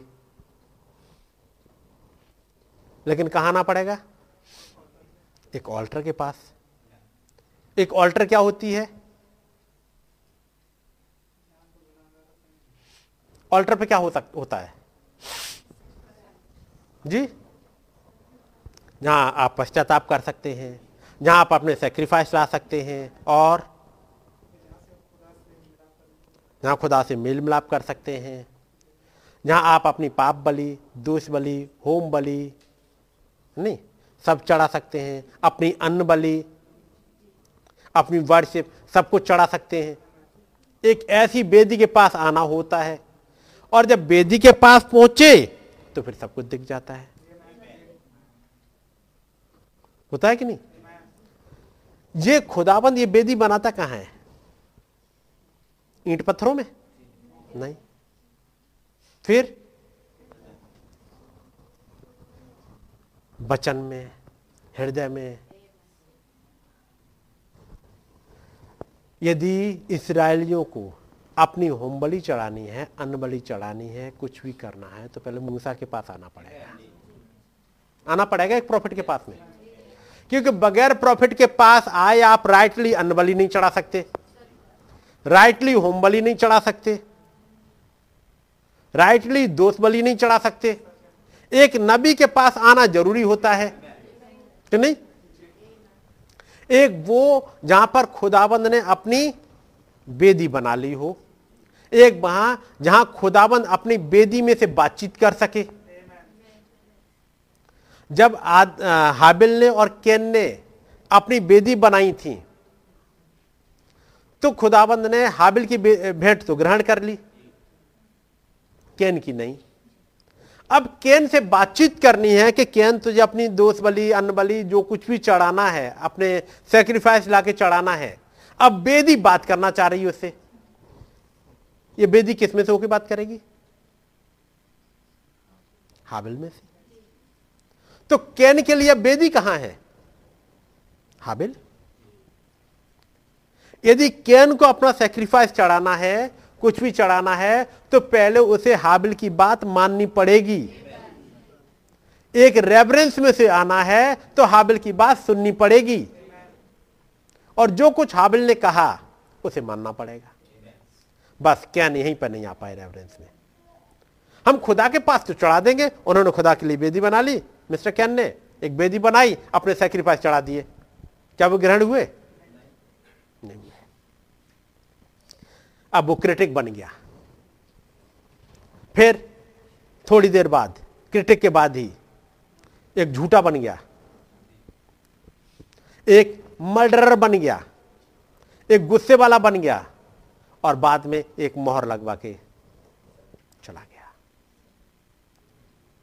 यदि वो केवल उस वेदी की बात को सुन लेता, उस ऑल्टर की बात को, जो ऑल्टर उससे बोल रही थी, एक पर्सन में से होके यदि उस बेदी पे आ जाता तो काम हो जाता। तो बेदी केवल एक जगह ही नहीं रह जाती। ऑल्टर एक पर्सन बन गई, क्योंकि अब ऑल्टर बोलेगी। मैं किसी पर्सन की वर्शिप करने की बात नहीं कर रहा। लेकिन बगैर उस पर्सन की सुने हुए आप राइटली वर्शिप कर ही नहीं सकते। सेक्रीफाइस अपना सही ला ही नहीं सकते। ज़रूरी था, उस ऑल्टर की आवाज़ को सुने। अब ये देख, सुनिएगा। जब ये पर्सन उस ऑल्टर पे आ गए, वो बोला, जब उसने ऊपर निगाह डालकर देखा तो उसका हृदय चूर चूर हो गया। शिल्पीकार ने उसे इस ढंग से बनाया था कि जब आप यूँ ही खड़े हुए, उस पर इस प्रकार से दृष्टि डालकर ना देखें। आपको तो घुटने पर आ जाना होता है। और फिर उस पर निगाह डालकर ऊपर देखना होता है कि देखें वो सचमुच में कैसी दिखाई पड़ती है। इस पर्सन को उस मूर्ति में से दिखाई कब दिया? जब वो बेदी पे आए। बेदी पे कैसे आए? जब एक बेदी एक गाइड में से होके बोल रही है कि तुम्हें यहाँ आना पड़ेगा। जैसे ऑल्टर कह रही हो, मेरे पास आओ। ऑल्टर बुला रही है, ये तुम्हें इसमें से कुछ देखना है तो मेरे पास आओ। लेकिन अब ये ऑल्टर बोले कैसे? तो ऑल्टर अब एक पर्सन में से बोलेगी और पर्सन कहेगा, अब इसके पास जाओ। ये ऑल्टर तुम्हें बुला रही है। उस ऑल्टर पर अपने घुटनों को टिकाओ। ऑल्टर ये कह रही है, मेरे पास आओ, मेरे करीब आओ, मेरे पास घुटने टेको ये ऑल्टर कह रही है। और यहाँ से तुम्हें मैं सब कुछ दिखा दूँगी जो तुम्हें चाहिए। और जैसे ही वो उसने उस ऑल्टर की आवाज़ को सुना जो गाइड में से होके बोल रही थी जब उस ऑल्टर पर गया और जब उसने देखना स्टार्ट किया वो गाइड के पैरों में नहीं झुक गया बल्कि वो उस ऑल्टर पर झुक गया जो वहाँ बनाई गई थी इसी पर्पज से। और तब उसे दिखाई देना स्टार्ट हुआ। सो so, एक तो रेफरेंस में आना कितना ज़रूरी है। खुदावन ने हमारे युग में एक नबी को रखा और उसके बाद कुछ सेवकाइयों को रखा। ये सेवकाइयाँ, ये नबी, ये कोई भी आपको अपने सामने नहीं झुकाते। आपको तो ये सब मिलके एक बेदी पे लेके आते हैं कि आप बेदी पे आ जाओ, तब आप कह सको, हे प्रभु, आपके और करीब, आज मैं आना चाहता हूँ। जहाँ आकर के मैं आपको छू सकूँ, मैं आपको सुन सकूँ, आपको देख सकूँ देन आपके बचनों पर चल सकूँ। और जब बचनों पर चलूँ तो फिर आपके साथ आनंद मना सकूँ, आपके साथ उड़ने पाऊँ। उड़ने का मतलब पंख लगा के उड़ना नहीं, बल्कि इन बचनों में आप उड़ पाओ कि वेदी वो कह क्या रही है। क्या प्रभु ने हमारे लिए किया? हमारे लिए कैसे दुख उठाया? वो प्रभु इतना दुख उठा क्यों रहे हैं? क्या आप दूसरों के लिए जाके दुख उठाओगे? दूसरे के बच्चों को पालने के लिए आप दिन रात मेहनत करते फिर रहे हो। ऐसा कोई करता है? किसके लिए कर रहे होते अपने बच्चों के लिए। तो फिर आपको जब उस बेदी पे आ जाओगे, तब आपको देखेगा, ये मेरा प्रभु है। इसने दुख दुनिया के लिए नहीं उठाया, मेरे लिए उठाया। ये मेरा उद्धार लेके आए थे। ये कलबरी पर ये जान दे रहे हैं। तो किसके लिए? मेरे लिए, हमारे लिए भी नहीं, मेरे लिए, मुझ पर्सन के लिए, क्योंकि कोई किसी के लिए जान नहीं देता। लेकिन यदि इन्होंने जान दी है तो मेरे लिए है। ये मेरा प्रभु है। मुझे इसकी बात सुननी है। तब आप पूछोगे, डैडी, आपने इतना कष्ट उठाया है मेरे लिए। अब आप बताओ, मुझे करना क्या है? आप तो मुझे वहाँ से निकाल लाए ताकि मैं एक सही जगह पे आ जाऊँ। अब बताओ, आप क्या और करना चाह रहे थे जो आप साढ़े तैतीस साल की मिनिस्ट्री में नहीं कर पाए? क्योंकि साढ़े तैतीस साल की मिनिस्ट्री में सारा वचन खत्म नहीं हो गया। जो आज आ रहे हैं लोग, इनके पास कौन जाएगा? जो आज खुदावंत को कुछ करना है, वो कौन करेगा? बचन की प्रॉमिस को पूरा करना है तो आज कौन करेगा? तब आप इस डैडी के पास पहुंचो और पूछो डैडी पापा, आपने जो इतना दुख सहा और आप मुझे वहाँ से निकाल के लाए और यहाँ तक पहुँचाया, कुछ काम अभी रह गए हैं। आप बताओ क्या करना है? तब बताएँगे, इस युग में एक काम था जिसको करने के लिए मैं किताब लेके उतरा। क्या तुमने इस किताब को पढ़ा? जो काम थे, जो मुझे करने हैं, वो मैंने किताब में लिखे लाया हूँ। ताकि आप भूल ना जाओ बार बार क्योंकि मेमोरी तो वैसे ही कम है आज पढ़ा और कर भूल जाते तो मैं किताब ही बनवा दी। तो किताब ले लो, नहीं तो मैंने कुछ रिकॉर्डिंग करा दी, उसे रोज सुन लो और देख लो कि मैंने क्या काम रखा है। इस युग में क्या करना है? एक शाउट थी, मैंने एक नबी के अंदर से होकर के बोल दी। एक बॉयस है, वो कहाँ काम कर रही है? आगे और क्या काम करना मैंने सब कुछ बता दिया है। काश मैं और आप इस प्रभु के पास पहुँचे, प्रभु। आज की तारीख में सन 2021 में क्या क्या करने हैं? बात समझ गया नहीं? जब यह पता चल जाए कि 2021 में क्या क्या करने हैं तब तो बातें सही बनेंगी। ठीक है नहीं? चलिए। हम्म। मैं एक विचार को रख रहा था अभी एक थॉट को। आ, दो दिन पहले की बात है। ने वहाँ कौन सा गाना गाया था?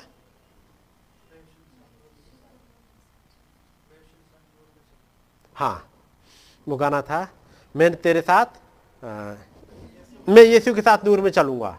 आप लोगों ने सुना है ना गाना? मैं जरा एक थॉट उसमें से रखूँगा आपके सामने। 69 है ना? मेरे साथ निकाल दीजिएगा।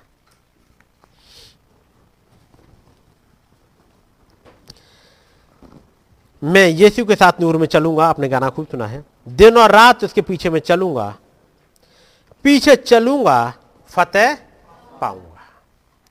पीछे चलूँगा, फतेह पाऊँगा। आगे चलूँगा, असफल हो जाऊँगा। आगे चलूँगा, हार पाऊँगा। ये होगा। पीछे चलूँगा, फतेह पाऊँगा। आगे बढ़ता जाऊँगा तो प्रभु को पीछे छोड़ा, आप आगे बढ़ गए। मूसा ने यहाँ तो किया था। उनका, मैं कर लूँगा। मेरे पास आर्मी की नॉलेज है। मैं मिलिट्री मैन रहा हूँ। मिस्त्रियों की सारी विद्या मुझे आती है। पॉलिटिक्स मुझे आती है। मुझे मालूम है कहाँ कैसे क्या काम करना है। मुझे मालूम है लोगों का फेवर कैसे गेन करना है। ये 20 लाख इसराइली, इससे फिरौन वैसे ही डरता है। पढ़ा होगा आपने? फिरौन कह रहा था कि ये तो इतने बढ़ गए हैं। कल को यदि लड़ाई स्टार्ट हो जाए तो तो हमारे विरुद्ध हो जाएँगे। मूसा को लग गया पता, ये बात तो है। उसने उन गुलामों के लिए अनाज के भंडार खोल दिए। तो अनाज के भंडार खोल दिए तो इन गुलामों की नज़र में मूसा कौन है अब? एक हीरो। अभी उन्हें यह नहीं पता है कि मूसा इसराइली है। उन्हें तो यही पता है कि मूसा एक मिस्री है। लेकिन एक मिस्री जन हमारे लिए भंडारों को खोल देता है। हमारा हीरो कौन है? मूसा। ये सारा का सारा फेवर मिल जाएगा। उसे मालूम है, मैं, मुझे आती है पॉलिटिक्स भी। मैं एक मिस्री को मार दूँगा। पता इन्हें लग जाएगा कि नहीं, मैं मिस्री तक को मार सकता हूँ। ये मेरे साथ आ जाएँगे। लेकिन ये काम कुछ करा नहीं। ये कुछ नहीं करा। काम तो तब करेगा जब खुदाबंद आगे आगे चलेगा और यहाँ पर लिखा है, मैं यीशु के साथ नूर में चलूँगा, दिन और रात उसके पीछे मैं चलूँगा। पीछे चलूँगा, फतेह पाऊँगा। और तब एक पैरा इसमें आगे है, मैं यीशु के साथ नूर में चलूँगा, ताकते ताकते रोज मदद पाऊँगा। और असफल कहाँ होते हैं? जब अपनी चलाते हैं। और तब मैं परसों एक जगह जब था, वहाँ पर एक विचार को रख रहा था कि हमारे असफल होने की जगह कहाँ है। घरों में झगड़े होते क्यों हैं? क्यों इस नौबत पे पहुँच जाते हैं? सवेरे सवेरे उठे, अक्सर, क्योंकि हड़बड़ी में होते हैं हम लोग सबके सब बड़ा, क्योंकि सबसे ज़्यादा बिज़ी इंसान तो हम ही लोग होते हैं। खुदा तो खुदा के पास कोई काम नहीं होता है। सबसे ज़्यादा बिज़ी तो हम ही है इंसान। सुबह सुबह हड़बड़ाते उठेंगे। उस पापा से नहीं पूछेंगे, पापा आपका क्या काम है? किसके काम में लगेंगे? अपने में। तो मैंने एक एग्ज़ाम्पल दिया अनुग्रह को लेके ही, ताकि आप भी अपने बच्चों के एग्ज़ाम्पल समझ पाए। हम्म। और मैंने कहा, मैंने अनुग्रह से साँझ को, मैं उसको उसे आप वो मत समझते रहिएगा, केवल एक एग्ज़ाम्पल दे रहा हूँ। मान लो मैंने सोच के रखा है कि मुझे दो बजे से तीन बजे का, कहीं पर मुझे जाना और एक काम करना, इसकी हमें ज़रूरत है। और इन्होंने सुबह से अपनी क्लास स्टार्ट की, पढ़ाना और सब कुछ किया। ये क्लास कर रहा होमवर्क कर रहा है बीच में खेलना भी तो खेल भी सब कुछ कर लिया। और साँझ को अचानक में गया और पूछ कर रहा हूँ, अब ये मान लो, अनुग्रह ही आए मेरे पास में। पापा चला मुझे थोड़ी देर के लिए दोस्तों के पास तक जाना है। बस दस मिनट में। मैं कहूँगा, तुम्हारे पास दस मिनट के लिए दोस्तों के लिए टाइम निकल आता है? दस मिनट के पंद्रह मिनट, दोस्तों के लिए टाइम निकल जाएगा। मेरे लिए घंटा नहीं निकाल सकते। एक घंटा मेरे मेरे लिए थोड़ा समय नहीं निकाल सकते। पूरे दिन कभी ये काम, कभी ये काम, मेरे लिए नहीं निकाल सकते थे। तो कहेगा, पापा, आपने बताया होता मैं कहूँगा, तुमने पूछा के? तुम तो सवेरे से इतना ज़्यादा दिखा रहे थे कि मैं बिज़ी हूँ, ये काम में, ये काम में, ये काम में। मैं कहूँ कब? यदि सुबह से आके पूछे, पापा, आज कोई काम तो नहीं है आपका? तो मैं बताऊँ कि हाँ दो बजे से तीन बजे तक बेटा तुम फ्री रखना। तो वो अपने टाइम को ऐसे एडजस्ट कर लेगा कि दो से तीन बजे का टाइम निकाल लेगा। आ जाएगा पापा, दो बजे ही, पापा बताओ, क्या काम करने, चलना है? मैं चल दूँगा। और तीन बजे काम करके आ गए, फिर साँझ को मुलाकात हुई। पापा, मैं जरा दोस्तों के पास जा रहा हूँ एक घंटे के लिए, आधा घंटे के लिए। मैं, चले जाओ बेटा, जल्दी आ जाना। साँझ को बच्चा खुशी खुशी गया, अपने दोस्त के पास ही मिल के आ गया। हम भी आराम से बैठे हुए, कोई चिक चिक नहीं। लेकिन चिक चिक हुई क्यों साँझ को? क्योंकि सुबह ही सुबह आके पूछ लिया होता कि क्या क्या काम है तो पूरे दिन भर की चिक चिक होती क्या? टाइम दोनों के पास था, उतना एडजस्ट कर लिया, एक घंटा टाइम निकाला जा सकता, निकाल लिया। लेकिन उस वाले टाइम में मैंने भी अपना काम करा लिया। क्या अपने इस पापा के पास जाते पूछने के लिए? जिसे बचन कहते हैं कि प्रभु, डैडी, पापा, कोई काम तो नहीं है? सुबह सुबह पहुँचे, प्रभु, आप बता दो काम को। और वो प्रभु ऐसा है जो आपके भरोसे नहीं चल रहा। लेकिन हाँ उससे आपको कुछ मिल जाएगा। हो सकता है सवेरे आपने कोई आयत पढ़ ली, कोई मैसेज का हिस्सा पढ़ लिया, और जब पहुँचे ऑफ़िस में, अब डिसाइड करना क्या करूँ? और तब मैसेज में आपने नबी की धाड़ सुन ली है, या आपने उस मैसेज को पढ़ लिया है, या आपने बाइबल की आयत पढ़ के गए हैं, और जब आप पहुँचे ऑफ़िस में दोस्तों के बीच में या किसी भी जगह, और वहाँ पर अचानक से आपको नहीं पता करें क्या यहाँ पर।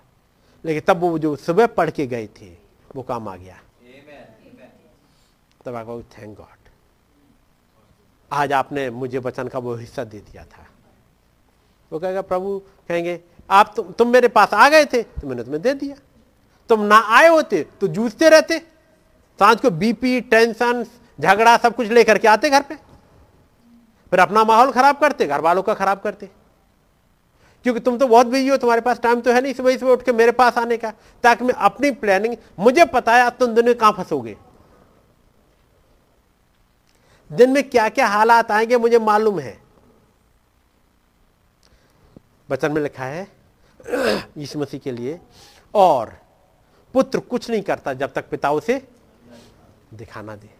तो इसका मतलब पूरे दिन भर में क्या क्या होगा और कहा, कैसे हालात आएँगे, पिता दिखा दे रहे हैं। किसको दिखा दे रहे उस पुत्र को जो जा रहा है वहाँ पर। बात समझ रहे ना? हमें और आपको एक ज़िंदगी चेंज करनी पड़ेगी। जैसे चल रहे हैं, वैसे चलने से कुछ मिलेगा नहीं। नबी के साथ देखा होगा नबी बैठे हैं सुबह सुबह दुआ में बैठ गए वो। जैसे ही जब वो बंद करने गए थे, नल बंद करने गए हैं? आपने पढ़ा होगा, एक जगह नल बंद करने गए हैं और देखा बगल वाला घर खाली है वो हिस्सा, वहीं पर जाकर दुआ कर लिए। जैसे दुआ करा, अचानक से कुछ खुल गया। आप लोग ने पढ़ा है? अचानक से एक दर्शन खुल गया। एक स्त्री कुबड़ी वाली है, पैर उसके तिरछे से है और फिर वो आ, वो सब कुछ दिखा दिया। थोड़ी देर बाद जा रहा है ऊपर पता करने के लिए कि वो कनेक्शन सही बंद किया है कि नहीं दे। जब देखा सामने वो औरत बैठी हुई है। पढ़ा है ना? तो हुआ क्या? एक बेटा है जो पापा से पूछ लेता है। जहाँ मौका मिला, वहीं वो अपने घुटनों को झुका देता है। उस प्रभु के सामने एक बेदी बनाता है आ जाता है। पापा, अगले दिन क्या करना है? और जैसे पिता ने दिखा दिया, आगे उसके अकॉर्डिंग एक्शन कर लेंगे। यदि वो पिता ना दिखाए तो जाएँगे, पूछ के आ जाएँगे, पानी का कनेक्शन बंद है कि नहीं?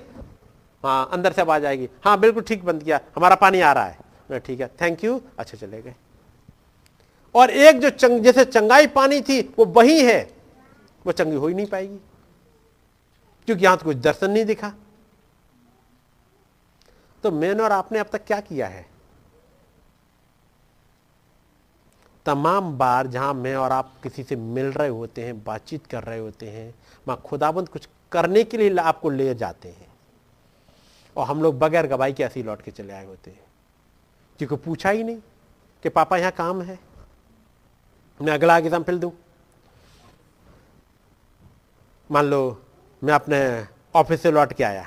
मान लेते एग्ज़ाम्पल आप इसको इंटरप्रेट करते रहिएगा। मैं लौट के आया ऑफ़िस से और पूछा घर पे अनुग्रह कहाँ है? वो कहीं गया हुआ है? थोड़ी बार दस पाँच मिनट बाद पूछा अनुग्रह आ उन्हें तुम कहाँ गए थे? आ, पापा मैं सिविल लाइन्स तक गया था बस एक काम था इसे लेने के लिए। तो फिर मेरा पारा चढ़ेगा। जब तुम सिविल लाइन्स तक गए तो मुझे बता के ही जाते, मैं बगल वाली दुकान से ये सामान भी मंगा लेता तुमसे। अरे मैं अभी ले आऊँगा। मैं कहूँगा बार बार तुम्हारा चक्कर ऐसे ही होता रहेगा। फालतू का टाइम बर्बाद करोगे, फालतू का पेट्रोल जलाओगे। तुम जब गए थे, पहले ही बता दिए होते। मेरी बात समझ रहे हैं ना? तो बार बार का चक्कर तो बच जाता। है उसका मतलब यदि जाए तो कितना मीन टॉकिंग टर्म्स कम्युनिकेशन कितना बढ़िया होना चाहिए। हर एक को एक दूसरे का पता होना चाहिए। बेटे को पता होना चाहिए, पापा की सोच में क्या चल रहा है? और पापा को पता होना चाहिए, बच्चा कहाँ कहाँ जा रहा है। क्या ये बाला जैसे कहते हैं कम्युनिकेशन अपने उस पापा के साथ हो पाता है? जब तक ये नहीं हो पाता, हम नहीं समझ पाते, हमें करना क्या है? चलना कहाँ है? कैसे करना है? मूसा अब आगे ऐसे ही चलेगा फिर आगे को। यहाँ पर देखिएगा मैं यीशु के साथ नूर में चलूँगा ताकते ताकते रोज मदद पाऊँगा। रोज मदद पाते जाएँ उससे पूछते जाएँ तब तो ये बात आएगी पीछे चलूँगा फतेह पाऊँगा। इतने क्लोज वो आ, मैं कहूँगा इसे टॉकिंग टर्म्स में, यानी बातचीत हमारी इतनी करीब वाली हो जाए इस पिता के साथ में, आप सब कुछ कर जाओगे। समझ गए? तो हमारे फेल कहाँ, हम फेल कहाँ हो रहे होते? जब हम कम्युनिकेशन प्रॉपर नहीं रखते हैं, अपने प्रभु से, अपने पिता से। चौथी आयत, वापस से तीसरी और चौथी फिर से। तब मूसा ने कहा मैं उधर जाकर इस बड़े आश्चर्य को देखूँगा कि वह झाड़ी क्यों नहीं जल जाती। जब यहुआ ने देखा कि मूसा देखने को मुड़ा चला आता है तब खुदा ने झाड़ी के बीच से उसको पुकारा। हे मूसा हे मूसा मूसा ने कहा क्या आज्ञा?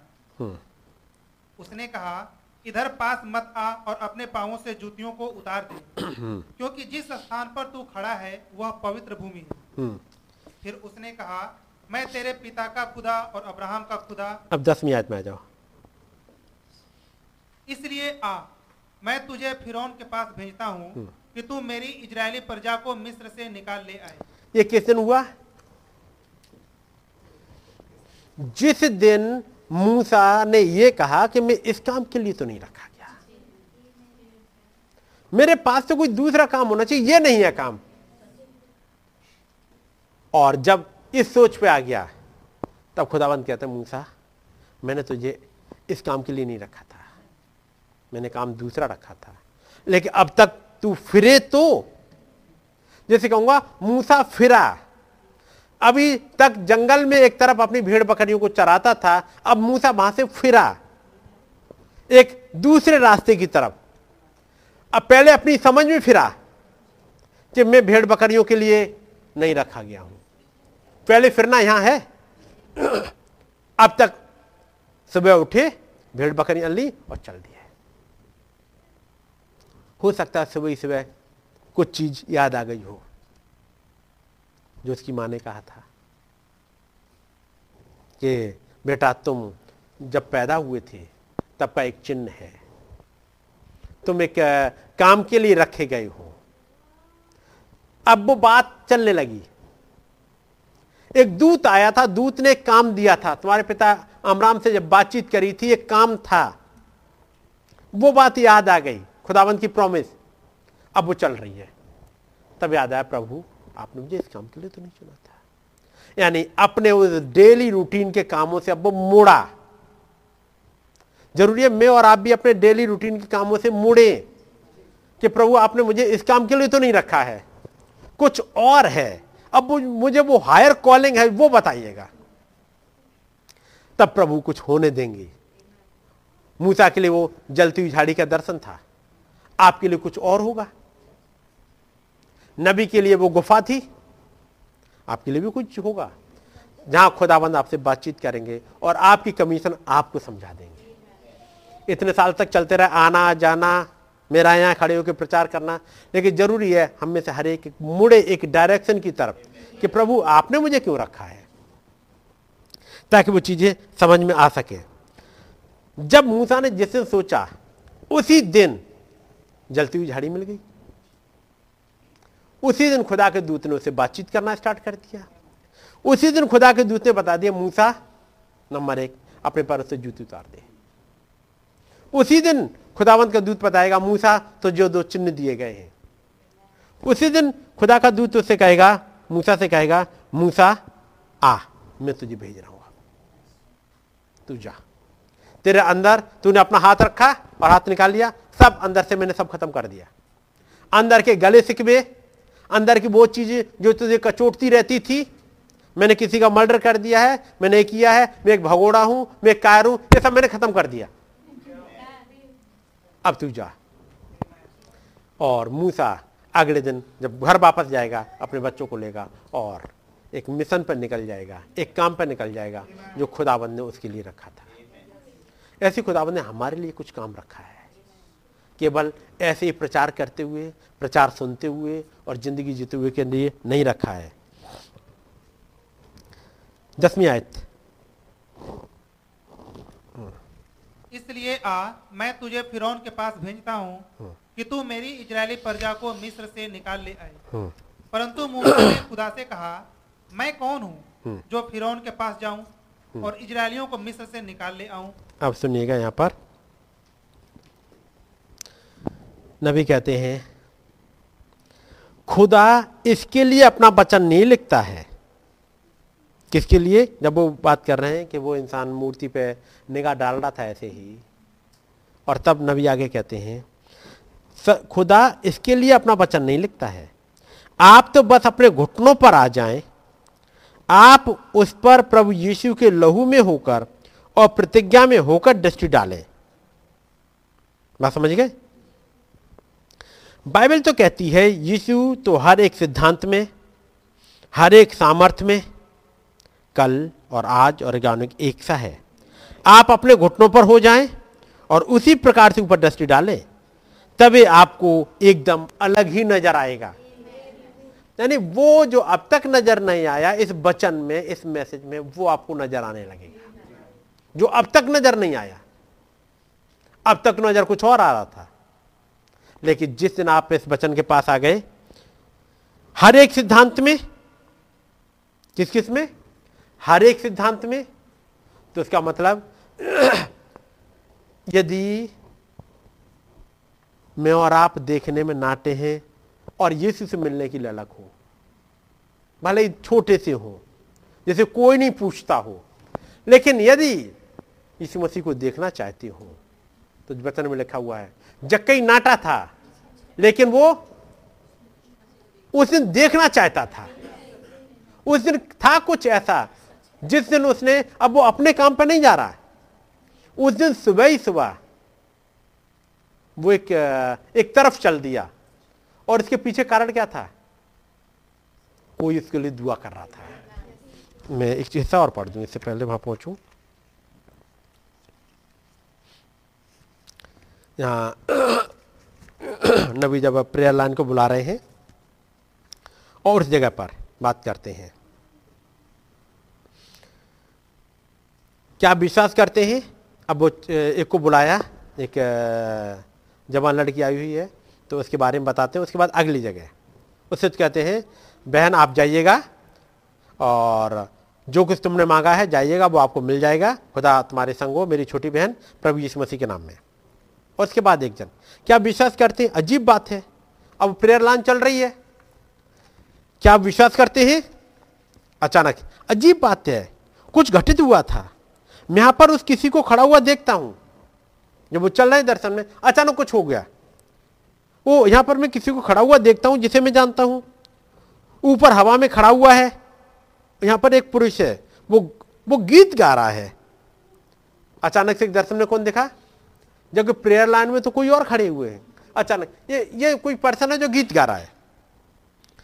वो यहाँ पर गीत गाने वालों में से एक है। अच्छा अचानक देखा। ओ, वो श्रीमान एकबर्ग हैं। वो जिन्होंने गाना गाया था, वो। ये श्रीमान एकबर्ग है। वो किसी के लिए दुआ कर रहा है। जो कि वह लड़की है, ओ, ये उसकी बेटी है। वो लड़की स्त्री रोग से पीड़ित है। आमीन। अगर आप समीप हैं, आप ना डरें, खुदा उसे चंगा कर देगा। भाई अकबर नहीं दिख रहे। भाई अकबर दर्शन में दिख रहे हैं। बोले ये भाई अकबर है, उनकी बेटी बीमार है। और वो दुआ कर रहे हैं मेरा मानना है, नबी कहते हैं, कि मैंने श्रीमान अकबर को देखा है। क्या इस भवन में है? श्रीमान अकबर के एक ऐसे पुरुष हैं, जिन्होंने चश्मा लगाया हुआ है और उन्होंने भूरे रंग का सूट पहना हुआ है। क्योंकि वहाँ दर्शन में देखे। मैं उसे नहीं जानता था, परंतु उसके लोगों में से किसी को कोई तकलीफ़ थी। क्या यहाँ पर कोई इस बात को जानता है? क्या कोई इसे जानता है? क्या कोई अपना हाथ ऊपर उठाएगा? बिल्कुल ठीक है बहुत अच्छी बात है, बिल्कुल ठीक।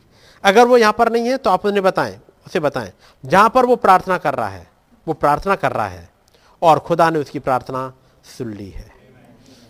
वो वहाँ नहीं कर रहे थे। वो प्रार्थना कहीं अलग कर रहे हैं। वो यहाँ पर तंबू में मेरे सामने आ गया। वो तंबू लगा हुआ है। मीटिंग यहाँ हो रही है। वो तंबू में मेरे सामने आ गया। वो दर्शन खुल गया। खुदा जानता है कि मैं उसके परिवार के विषय में कुछ नहीं जानता हूँ। परंतु बात ऐसी ही है। ठीक तभी उसके परिवार के साथ कुछ हुआ था। और तब वो आ, मिस्टर एकबर्ग के लिए एक बात बोल रहे हैं। श्रीमान एकबर्ग मर रहे थे। वो हवाई जहाज़ में जा रहे थे। हवाई जहाज़ में जा रहे थे और मर रहे थे। क्यों? और उन्होंने खुदा को पुकारा था। मैं पहाड़ों में बैठा हुआ शिकार खेल रहा था और खुदा ने मुझे उनके लिए प्रार्थना करने हेतु एक दर्शन दिया। वो अपने हवाई जहाज़ में जा रहे थे। हवाई जहाज़ के लैंडिंग गियर नीचे आ गए थे और वो फंस गए थे। मान लो कि अपने अपने होते हैं? तो उसमें चल रहे थे और वो लैंडिंग गियर नीचे आ गए। तो फंस चुके थे। और जब उन्होंने देखा, अब मैं मर जाऊँगा, अब कोई तरीका नहीं बचने को। उन्होंने खुदावंत को पुकारा। जब उन्होंने खुदावंत को पुकारा, फिर क्या हुआ? खुदा ने एक दर्शन दे दिया नबी को। नबी वहाँ पहाड़ों पर दुआ करने लगे। भाई एकबर्ग भाई ब्रानम को नहीं पुकार रहे। उन्हें नहीं पता कहाँ पर है। भाई ब्रानम को नहीं पता भी, भाई अकबर कहाँ है। लेकिन अचानक खुदाबंद ने कुछ खोल दिया। और वहाँ पहाड़ों पर जब हंटिंग के लिए गए, वहाँ पर उन्होंने खुदाबंद ने दर्शन खोला, उन्होंने दुआ करी, और वो सुरक्षित नीचे आ गए थे। केवल विश्वास करें। उसका मतलब ये भाई एक वर्ग बचे कैसे? किसी ने दुआ कर दी उनके लिए। भाई बॉसवर्थ के लिए, जब वो साउथ अफ्रीका में एक ट्रेन से गिर गए थे, आपको याद होगा? भाई बॉसवर्थ वहीं रह गए हैं अफ्रीका में, और ताकि मीटिंग के काम को आगे बढ़ा सके, और जिनको भाई ब्रानम ने प्रचार किया, उन लोगों को मज़बूत कर सके। भाई ब्रानम लौट आए हैं। भाई ब्रानम सिस्टर मीडिया के साथ एक जंगल की तरफ़ चले जा रहे हैं। पढ़ा है ना? और उसके बाद अचानक, भाई ब्रानम को लगा जैसे सामने का जो कार, गाड़ी है, उनका वो व्हाइट हो गया है, उन्हें कुछ दिख नहीं रहा है। अब अपनी गाड़ी ऐसे चलाए जा रहे हैं। सिस्टम मीडिया ने देखा है, बहुत देर से बातचीत नहीं कर रहे। बिल्कुल नहीं। और गाड़ी जैसे जैसे चल रही है, वो चल रही है, वो पहाड़ी रास्तों में। और देखो, वो सामने जन कहीं देखते चले जा रहे हैं। तो उन्हें अचानक से हिलाया, क्योंकि पहाड़ी रास्ते हैं, और वो कहीं ऐसे देख रहे एक टक, और गाड़ी सामने चल रही है, पहाड़ों पे। यहीं कहीं ढलान पे आई तो चली जाएगी। उन्हें हिलाया जल्दी से। तो भाई ब्रानम अचानक से कह रहे सिस्टर मीडा से मीडा हमें रुकना पड़ेगा। अभी भाई बसवर्थ गिर गए हैं, उन्हें बहुत चोट आई है, वो ट्रेन से गिर गए हैं, और मरने के कगार पे हों तो हॉस्पिटल पहुँचाया गया है। उन्हें दुआ की सख्त ज़रूरत है। गाड़ी रोकी, दुआ करी, और तब फिर बताया, खुदाबंद ने ठीक कर दिया। है लौट के आए तो पता लगा कि वहाँ से एक फ़ोन आया था, वहाँ पर भाई ब्रानम के पास में। घर पर लेकिन भाई ब्राह्मण तो वहाँ है नहीं। एक फ़ोन आया हुआ है कि भाई, बॉस वर्थ की तबीयत बहुत ख़राब है। वो ट्रेन से गिर गए हैं, उन्हें बहुत चोट लगी है और बड़ी ख़राब कंडीशन में उन्हें हॉस्पिटल पहुँचाया गया है। जब लौट रहे तब खबर मिल रही है। दो चार दिन बाद वहाँ से फिर खबर आती है कि भाई ब्राह्मण आश्चर्यजनक रीति से ठीक हो गए हैं और अपने काम पर लौट गए हैं। यहाँ पर एक नबी खड़ा हुआ है खुदावन जिसको दिखा दे रहे हैं। इस जक्कई ने अपनी रास्ता मोड़ दी। वो अपने काम पे नहीं जा रहा, बल्कि वो चाह रहा है, आज यीशु मसीह को देखना। उसके लिए कौन दुआ कर रहा था? उसकी वाइफ वो देखती है, आज जक्कई को नींद नहीं आ रही। और जब देखा नींद नहीं आ रही, वो बिस्तर पर पलट रहा है, वो फिर से दुआ में और लगी हुई है। सुबह ही से वो तैयार हो रहा है। उसे मालूम आज ये कहाँ जाएगा। आप पढ़ोगे इसमें? तो आपको मिल जाएगा, वो उसकी पत्नी कहती मुझे मालूम आज ये कहाँ जाएगा। मालूम आज बिज़नेस में जाएगा। घर से निकले तो ऐसे ही अपना सूट वूट पहन के कि मैं बिज़नेस में ही जा रहा हूँ, ताकि किसी को पता ना लग जाए। लेकिन उसने, उसकी पत्नी को मालूम है, बस खुदा बिल्कुल ठीक काम कर रहे हैं। बिल्कुल ये आज मीटिंग में पहुंचेगा। एक दुआ कर रहा है। मूसा, जब ये अपने ध्यान को मोड़ रहा है, आज मैं अपनी भेड़ बकरियों को इधर के बजाय इधर ले जाऊँगा। कौन था जो दुआ कर रहा है? वो इसराइल की भीड़। जिसके लिए खुदाबंद कहते हैं, मैंने उन इसराइलियों का चिल्लाना सुन लिया है। उस लेडी का जो विधवा औरत थी, जिसका लड़का मेम्फिस में जो सिफड़े से मर रहा था, उस वाले की दुआ ने इस एलिया को ज़मीन पर उतार दिया था। इस जक्कई की वाइफ रिवेका ने जक्कई को बजाय बिज़नेस के वो मिलने के लिए चल दिया यीशु मसीह के पास में। ये मूसा अपने इन रास्तों को मोड़ चुका ताकि आज एक यीशु मसीह से मिलने जाकर के कोई पीछे दुआ कर रहा है। तो आप ये तो कर सकते हो। यदि आपके हाथ में कुछ नहीं है तो ये तो है। नबी इसमें जब बात करते हैं, तेरे हाथ में क्या है वो कहते हैं, यदि हो सकता है आपके हाथ में लाठी भी ना हो। कुछ नहीं हो तो आपके पास हाथ तो है? आप अपने हाथ ही उस खुदाबंद के सामने उठा दीजिएगा। बस, खुदाबंद इस्तेमाल कर लेंगे। अपनी प्रार्थनाएँ तो आपको करना आती हैं, आप प्रार्थनाएँ रख दीजिएगा। यदि आपको और कुछ नहीं आता, फास्टिंग आती है, फास्टिंग करिएगा। नबी कहता, आपको कुछ नहीं आता तो आपको गाना भी नहीं आता तो मैं पढ़ दे रहा हूँ इसको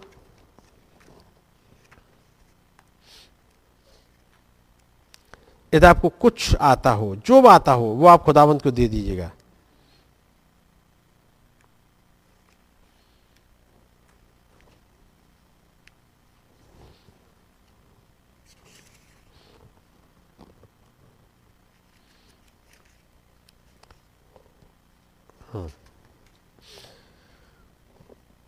हो सकता है, हमारे पास तो एक लाठी भी ना हो। हो सकता है आप तो केवल एक ही गीत गाते हो। कोई बात नहीं, एक गीत गाते हो, एक ही गीत को गाते रहिएगा। यदि आपको ये वाला गीत आता है, हे प्रभु, मैं तेरे और करीब आप यही गाते रहिएगा। सुबह से साँझ तक यही गाते रहिएगा, हे प्रभु, तेरे और करीब, मैं आना चाहता हूँ। हे प्रभु, तेरे और करीब, मैं आना चाहती हूँ आप यही गाते रहिएगा।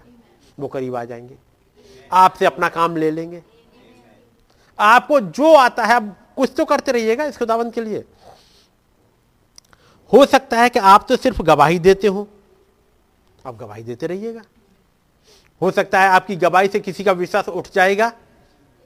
तो नहीं? क्या किसी एक ही गवाही से विश्वास उठ सकता है?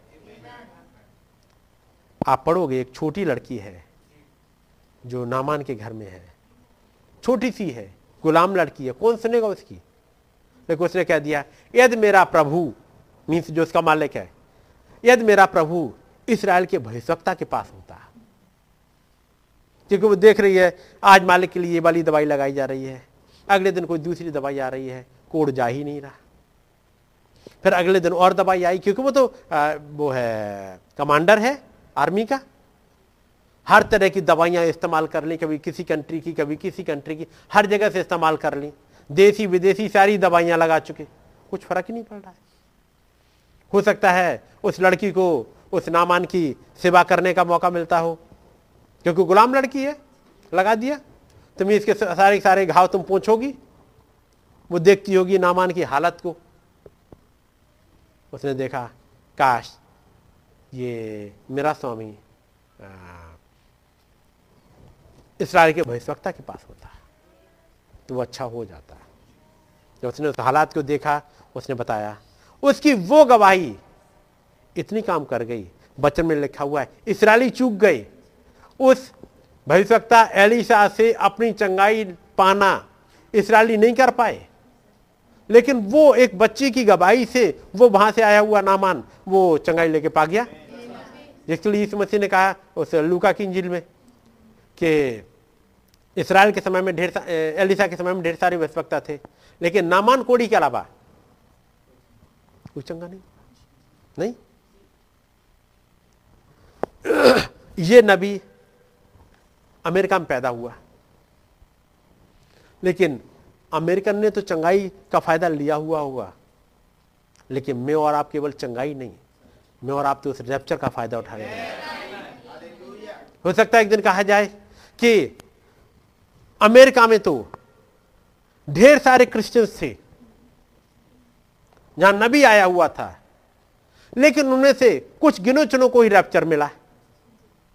लेकिन बाहर के जो मूर्त पूजकों में से थे वो रैप्चर पा गए। वो नहीं पा पाए क्योंकि अमेरिका ने तो रिजेक्ट कर दिया। इंग्लैंड ने रिजेक्ट कर दिया। जर्मनी ने रिजेक्ट कर दिया। कर, करा था रिजेक्ट लेकिन हो सकता है किसी दिन फिर कहा जाए। लेकिन वो जिन्होंने नबी को देखा तक नहीं था, वो रैप्चर पा गए। आप सोचिएगा कि आपके लिए खुदाबंद ने क्या रखा हुआ है। आप तो सिर्फ़ गवाही देते हो तो गवाही दीजिएगा। जो कुछ भी आपके पास है, आप उसे करें। इससे कोई मतलब नहीं है कि क्या है। आप इसका उपयोग खुदा की महिमा के लिए ही करें। अगर आप गीत नहीं गा सकते हैं, अगर आप सीटी नहीं बजा सकते हैं अगर आप गवाही नहीं दे सकते हैं, आप सिर्फ़ किसी को ट्रैक ही जाकर के दे दे। होते पेपर ट्रैक वो ही जाके दे दे। और कुछ ही कर दे। आओ, हम आगे को बढ़ते चले। जो कुछ भी आपके हाथ में है, आप उसका उपयोग खुदा की महिमा के लिए करें। यदि आपने ये चीज़ समझ ली कि मेरे हाथ में जो कुछ भी है, मैं इस खुदाबंद के लिए करूँगा। जिस पल से आपने सोचा, आप बदल जाएँगे। सोच बदल जाएगी। क्योंकि खुदाबंद आपके साथ डील करना स्टार्ट कर देंगे। और ये केवल आपकी सोच बदलने से नहीं होती, होता क्या है? मैं यहाँ पढ़ रहा हूँ एक हिस्सा।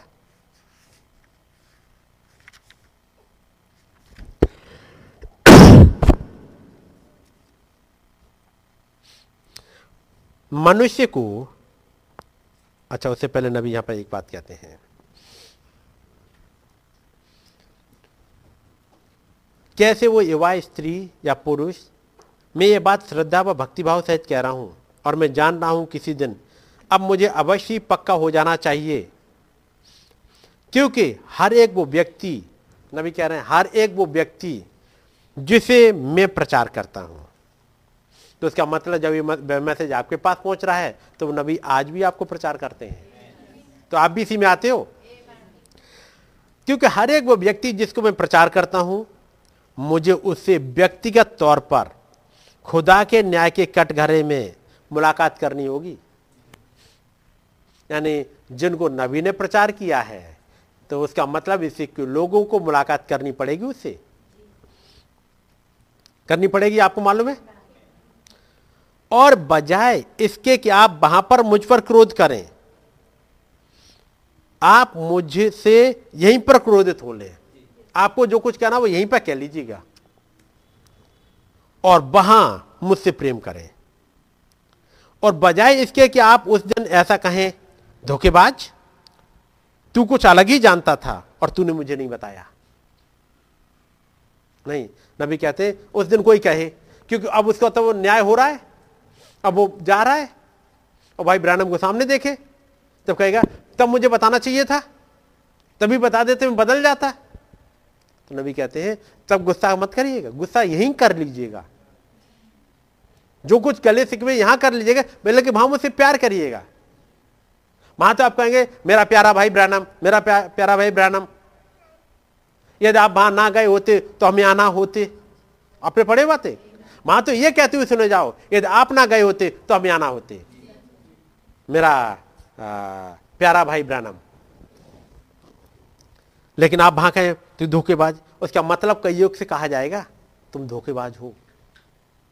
उन तमाम पास्टरों की भीड़ से जिन्होंने इस वचन को रिजेक्ट किया और अपनी अपनी बातें करते रह गए उन सबसे कहा जाएगा जब इंसान वहाँ आएगा न्याय के सामने वहाँ कहेगा अपने पास्टर से। तुम धोखेबाज। तुम्हें यह चीज़ बता देनी चाहिए थी। तुमने मुझे नहीं बताया। वहाँ आप कहें मुझसे, तू धोखेबाज, तू कुछ अलग ही जानता था और तूने मुझे नहीं बताया। उसके बजाय मैं आपको सच्चाई ही बताऊँगा। मनुष्य को, मसीह को अपने निज उद्धारकर्ता के रूप में ग्रहण करना होता है और नए सिरे से जन्म लेना होता है और पवित्र आत्मा से भरपूर हो जाना होता है, ताकि वो हमेशा के लिए खुदा के अंदर आ जाए। और उसके विषय में कुछ जान जाए। हो सकता है वो दिमाग का बदला जाना हो। बिना हृदय परिवर्तन के ही आपका दिमाग या विचार का बदला जाना हो सकता है। नबी कहते हैं, हो सकता है आप एक अच्छा जीवन जीने लगो। ये बात विचार बदलने की बात नहीं कर रहे हैं वो यहाँ पर। वो कह रहे हैं आपका हृदय का बदला जाना ज़रूरी है। तब नबी कहते हैं यहाँ पर मूसा एक बदला हुआ इंसान था। वो सारी शिक्षा से नहीं बदला था जो उसकी माँ ने उसे दी थी। माँ ने जो बोला उससे कुछ याद आ गया था, लेकिन माँ की टीचिंग से वो बदला नहीं था। वो सारी पढ़ाई लिखाई और फौजी महारत व प्रवीणता से नहीं बदला था जो उसके पास थी, जिसे फिरौन ने उसकी ट्रेनिंग कराई थी। लेकिन मूसा इस किसी से नहीं बदला था। क्या होता? अगर फिरौन ने सिर्फ़ वचन में झाँक कर देख लिया होता और उसे देखा होता जो मूसा ने किया था। मूसा ने चालीस साल पहले ही अपनी पसंद चुन ली थी। बजाय इसके कि बारिश बने और धरती का सबसे महान राजा बने, मिस्र का एक फिरौन बने, वो तो खुदा की ही सेवा करेगा।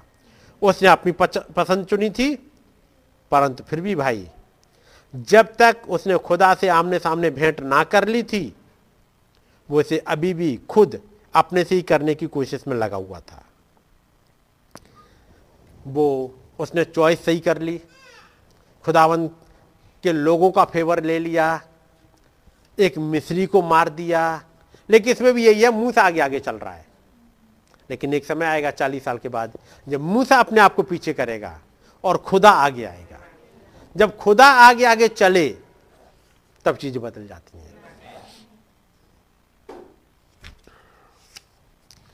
और जब खुदा ने से मुलाकात कर ली, ध्यान दीजिएगा।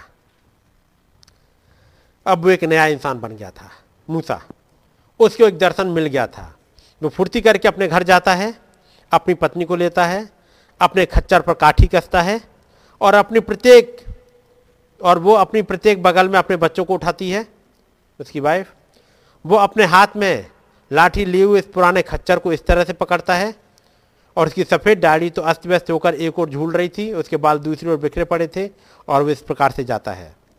किसी ने कहा होगा, मूसा, तू कहाँ जा रहा है? मूसा ने कहा, मैं तो मिस्र को अपने कब्जे में लेने जा रहा हूँ। क्यों? संसार ने तो इसका उपहास उड़ाया होगा। वो क्या ही भयंकर नज़ारा था। आलोचक के लिए क्या ही जगह थी।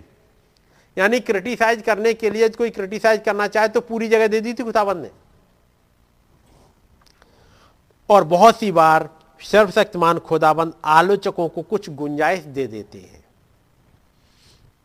जैसे शिल्पीकार ने मूर्ति बनाई तो वो ये भी कर सकता था कि बस उसके सामने खड़े हो जाओ और वो जो प्रभु का दुख भोगना ऐसी दिखाई दे जाए। ऐसी बनाई जा सकती थी, लेकिन उस मूर्तिकार ने ऐसी बनाई नहीं। उस मूर्तिकार ने तमाम क्रिटिक्स को जगह दे दी कि जो आए खड़ा हो क्रिटिसाइज करे और चला जाए। उसने जगह दे दी उस मूर्तिकार ने, उस शिल्पकार ने। और वहाँ पर एक वेदी भी बना दी कि जो अपने आप को नम्र करे, अपने आप को दीन करे हम्बल दाई सेल्फ हो, वो आए इस वेदी पर और वो देख ले। जो कोई नहीं देख पाया। तो नबी कहते हैं बहुत सी बार सर्वशक्तिमान खुदाबंद आलोचकों को कुछ गुंजाइश दे देता है, ताकि ये साबित करे कि वो केवल आलोचक ही है, वो वेदी पर नहीं आना चाहते। ये बात बहुत अच्छी तरह से आत्मसात नहीं हुई है। आइए मैं इसे आपको फिर से बता दूँ। नबी कह रहे हैं कि यदि आपको समझ में नहीं आई है तो मैं और एक्सप्लेन कर दूँ। खुदा ही आलोचना के लिए गुंजाइश छोड़ देता है। कौन? ये खुदावंत खुद छोड़ते हैं। जैसे उस शिल्पकार ने जगह छोड़ दी थी कि एक पर्सन आए, सामने देखे, क्रिटिसाइज करे, लौट जाए, और कह दे, वहाँ कुछ नहीं है। लेकिन यहाँ पर आप क्या सोचते हैं? ये बड़ी विचित्र बात है। एक अस्सी वर्षीय बूढ़ा एक खच्चर को घसीटे चला जा रहा था। एक पुराने गधे को जिसके ऊपर उसकी पत्नी अपनी हर एक बाह में एक एक बच्चों को लिए बैठी थी, घसीट कर लिए चला जा रहा था। वो संसार में सबसे शक्तिशाली फौज जो मिस्र में थी, उससे टकराने के लिए चला जा रहा था। और लेके क्या जा रहा है? एक लाठी। क्यों? उसकी तुलना में तो रूस कम पड़ जाएगा। एक मनुष्य अपने हाथ में लाठी लिए हुए आक्रमण करने चला जा रहा है, परंतु उसके हृदय में खुदा की प्रतिज्ञा थी। ये बात नबी क्या क्यों रहे हैं?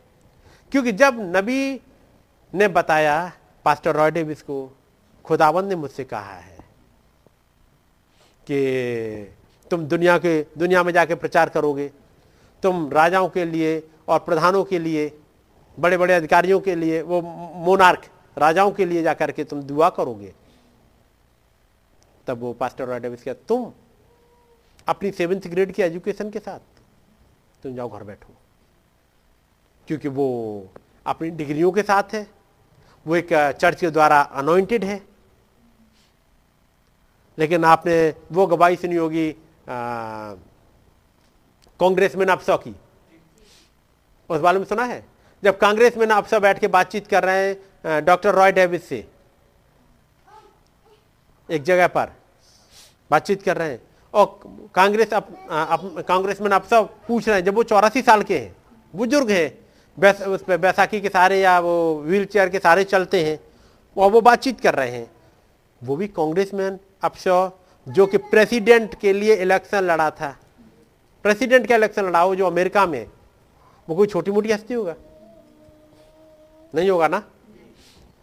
और इसकी लिखी हुई किताबें इतनी ज़्यादा चलती थी। इससे उसने बहुत इनकम कर ली थी। जो वहाँ का जैसे कहते हैं एमपी कांग्रेसमैन, उस कांग्रेस उनकी जो असेंबली होती है, उसका मेंबर रहा हो, वो छोटी मोटी हस्ती नहीं है। वो डॉक्टर रॉय डेविस से बात कर रहे हैं और कह रहे हैं कि, ये मैंने सुना है विलियम ब्रहणम के बारे में, क्योंकि अखबार लग गया हाथ में। जो चंगाई मिली थी फ्लोरेंस को, वो वाला अखबार हाथ में मिल गया है, पढ़ रहे हैं और पूछते जा रहे हैं। अब डॉक्टर रॉय डेविस के पास ज़्यादा जब, जवाब तो है नहीं। उन्होंने कहा, एक बात मैं बता सकता हूँ। मेरे यहाँ एक चर्च मेंबर है, वो उसको ऐसे ही हो गया था, उसे चोट लग गई थी, वो अपाहिज हो गया था और वो विलियम ब्रैनम की मीटिंग में गया था। और उसके बाद से वो आज तक ठीक चल रहा है। बस इतना ही कह सकता हूँ कि तब से वो अब तक बिल्कुल ठीक चल रहा है। उससे कभी ज़रूरत नहीं पड़ी। बस ये और मौका मिल गया। अरे डॉक्टर रॉय डेविस, तुम्हारी बात सुन के कांग्रेसमैन अफसर जो चौरासी साल का, वो तो दौड़ के जाके हवाई जहाज़ पकड़ के और भाई ब्रानम की मीटिंग में पहुँच रहे हैं। डॉक्टर रॉय डेविस, आप कहाँ हो अभी भी? बात समझे? ऐसे डॉक्टर रॉय डेविस को कभी मत बनिएगा। इस गवाही को सुनने के बाद उसके पास दौड़िएगा। केवल सुनने वाले या गवाही देने वाले मत रह जाइएगा, बल्कि अपनी जगह ढूंढ लीजिएगा।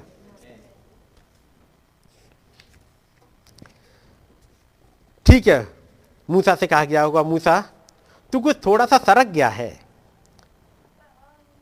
तू थोड़ी सी गलती कर रहा है। मूसा कहेगा, जी नहीं श्रीमान, खुदा ने ही ऐसा कहा है। ये केवल मूसा की बात नहीं कर रहे, वो अपनी बात कर रहे हैं कि मुझसे भी ऐसे ही कहा गया था। क्यों मूसा? तेरे लिए बिल्कुल ठीक है कि तेरे पास एक खुदा हो। ये अच्छी बात है। एक खुदा को मानने वाले हो, आप बाइबल पढ़ते हो, दुआबंदी करते हो, ठीक है, इतना तो ठीक है। इसके लिए सबको लोग एग्री कर जाएँगे। यदि आप एक चर्च के मेंबर बने रहो, आप संडे के दिन जाओ, आधा घंटे की मीटिंग करके आ जाओ कि लोगों को दिक्कत नहीं है। ठीक है सेंटर सुनिएगा। मूसा, ये बिल्कुल ठीक बात है, तेरे पास एक खुदा हो। मैं इस बात का बुरा नहीं मानता हूँ। परंतु मूसा, क्या तू नहीं सोचता है कि तू बस जरा थोड़े से गहरे छोर पर निकल गया है?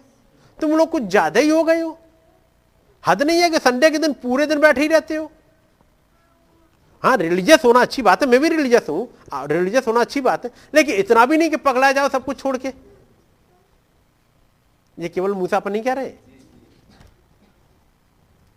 मूसा बोला, जी नहीं श्रीमान, मैंने खुदा को देखा है। मैं उसकी आग में चला था, उसने मुझे एक दर्शन दिखाया था और उसने मुझसे जाने के लिए कहा था। और ये प्रतिज्ञा मेरे हृदय में कायम है और यहाँ मैं चला जाता हूँ। काश। खुदाबंद एक ऐसी ही आ, मुलाकात आपको दे दे। हम सबको एक ऐसी ही मुलाकात दे दे। क्रिटिक के लिए खुदाबंद जगह छोड़ेंगे। लोग कहेंगे ये सरक गए हैं। कोई उनका दिमाग पगला गया। कुछ भी कहते रहे लेकिन याद रखेगा यदि आपकी मुलाकात इस खुदाबंद से हो गई है तो फिर आपको पता होगा आप किस जगह पर खड़े हो। क्या कोई सोच सकता है कि मूसा अस्सी साल का? जब बात अस्सी साल की करो तो एक बात ध्यान रखना। आप अपनी उम्र का ध्यान मत रखना कि खुदावंद मुझे अब नहीं बुला सकते। इब्राहिम को पचहत्तर साल की उम्र पर बुला सकते हैं। पचहत्तर साल की उम्र पे। आप में से कोई पचहत्तर साल का नहीं है। तो आप बुलाए जा सकते हो। नहीं? मूसा को अस्सी साल पर बुला लिया। बुलाया?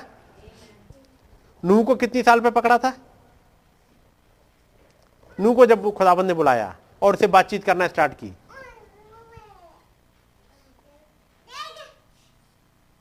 बताओ। हम्म? किसको किसकी बात कर रहा हूँ मैं? हाँ। नू को किस उम्र में बुलाया था?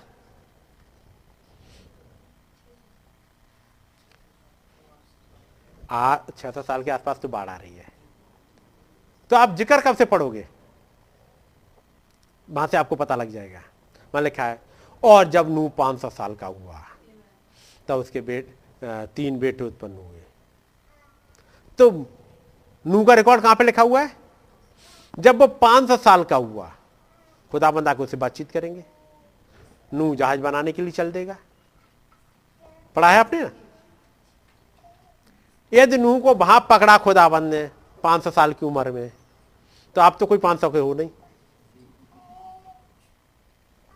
तो खुदाबंद आप भी, आज भी आपको बुला सकते हैं। तो ये मत देखो, मैं तो बुज़ुर्ग हो गया हूँ, मैं बुज़ुर्ग हो गई हूँ। आप खुदाबंद के लिए इस्तेमाल किए जा सकते हो, यदि आप उसके पास पहुंचो। हो सकते हैं इस्तेमाल? अगली चीज़, आप देखो तो मूसा के झुर्रियाँ पड़ गई थी, दाढ़ी बिखर गई थी खाल लटक रही थी, ऐसा इंसान चला जा रहा है। मूसा मालूम अस्सी साल की उम्र में कैसे थे? और 120 साल की उम्र में? 120 साल की उम्र में लिखा मूसा का पौरुष नहीं घटा था। उसकी आँखों की नज़र कमज़ोर नहीं पड़ी थी। और 80 साल की उम्र में? झुर्रियाँ थी। तो क्या हुआ? उस प्रेजेंस में बने रहना। एक जिसको झुर्रियाँ पड़ गई हो 80 साल की उम्र में 120 साल की उम्र में लिखा जाए, उसका पौरुष नहीं घटा था। उसकी आँखों की रोशनी कम नहीं हुई थी। रोशनी तो इतनी ज़्यादा हो गई थी कि उसको अपने चेहरे पे एक ओढ़नी डालनी पड़ती थी। हुआ क्या था? मूसा वो चालीस दिन एक पहाड़ पे टिक गया था। जहाँ उस वो रोटी नहीं खा रहा, बल्कि इसको खा रहा है। इस खुदावंत की प्रेजेंस में रह गया। वो चालीस दिन दीन दुनिया से दूर, घर से दूर, परिवार से दूर, उन इसराइलियों की चिक चिक से दूर। आज खाना नहीं है, आज रोटी नहीं है, आज पानी नहीं है, आज ये नहीं है, वो चिक चिक से दूर। चालीस चालीस दिन के लिए उस खुदाबंद की प्रेजेंस में रह गया। और मूसा ऐसा बदल गया था। क्या पढ़ोगे बाइबल में बाकी? यदि मूसा चालीस दिन वहाँ रह गया था। भाई ब्रानम के लिए पूछेगा, जब वो तेईस अक्टूबर उन्नीस सौ तिरसठ को, जब वो तूफ़ान आया था, खुदावंद ने कहा, क्या तुम मेरे साथ चलोगे? और वो थोड़ी देर के लिए, कुछ घंटों की बात थी, जब उस खुदावंत के साथ उसकी प्रेजेंस में चले, क्या फ़र्क हुआ था? जवान हो गए। सिस्टर मीडा वहाँ जवान मिल रही हैं। वो एक ऐसे माहौल में चले गए जहाँ सिद्धता पाई जाती है। तो इस खुदावंत की प्रेजेंस में चलने में कितना फ़र्क पड़ जाता है? यदि आज आपके हाथ पैर दर्द करते हो, नज़र कमज़ोर हो गई हो, उठा ना जा रहा हो, बैठा ना जा रहा हो, मुश्किलें आ गई आ जाओ इसकी प्रेजेंस में।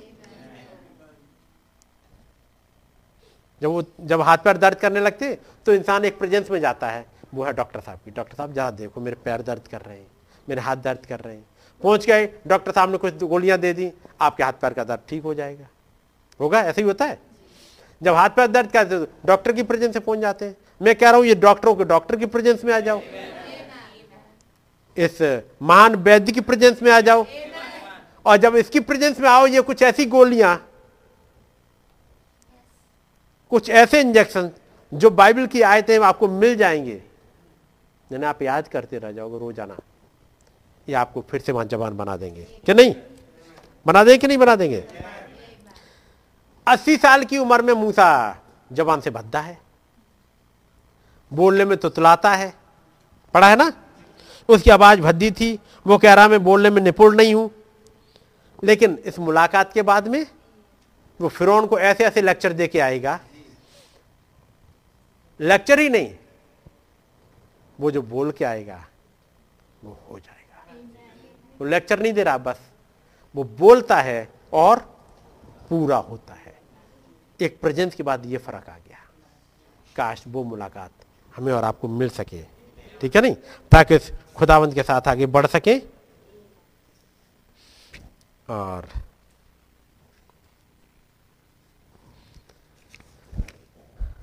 तब नबी जब इस वाले मैसेज में कहते हैं हम्म, उसके हाथ में क्या है? एक लाठी। अभी आपने पढ़ लिया यदि आपके पास लाठी भी ना हो। पिछले दिनों हम देखा था जब हम लोग पढ़ रहे थे, समगर के हाथ में क्या है? एक पैना। पैना किसे कहते हैं? बैल को हकाने वाला, उसमें आगे वो कुछ लोहा की नोक लगी होती वो होता है। फिर उसका एक काम और होता है, जो जब हल चल रहा होता है तो मिट्टी लग जाती है हल पे तो उसी पैना से मिट्टी निकालते रहते हैं। देखा होगा? गाँव में जब हल चल रहा है, मिट्टी लग गई, गीली वाली तो इसी पेना से हटाते भी रहेंगे। और वो पेना नबी एक मैसेज कहते हैं, वो पड़ा हुआ था ऊपर। किसी यूज़ का नहीं है अभी, रखा हुआ है। लेकिन उस दिन जब छह सौ फिलिस्ती अपना टोप लगाए हुए और वो भाला लिए चले आ रहे हैं, समगर का सब कुछ छीनने के लिए हूँ मैं पढ़ दे रहा हूँ।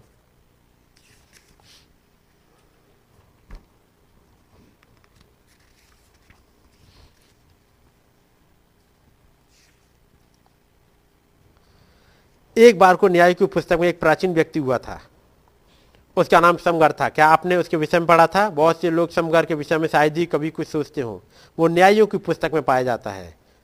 ये वो समय था जब हर व्यक्ति ने अपनी ही इच्छा के अनुसार, अपने ही विचारों के अनुसार काम किया था।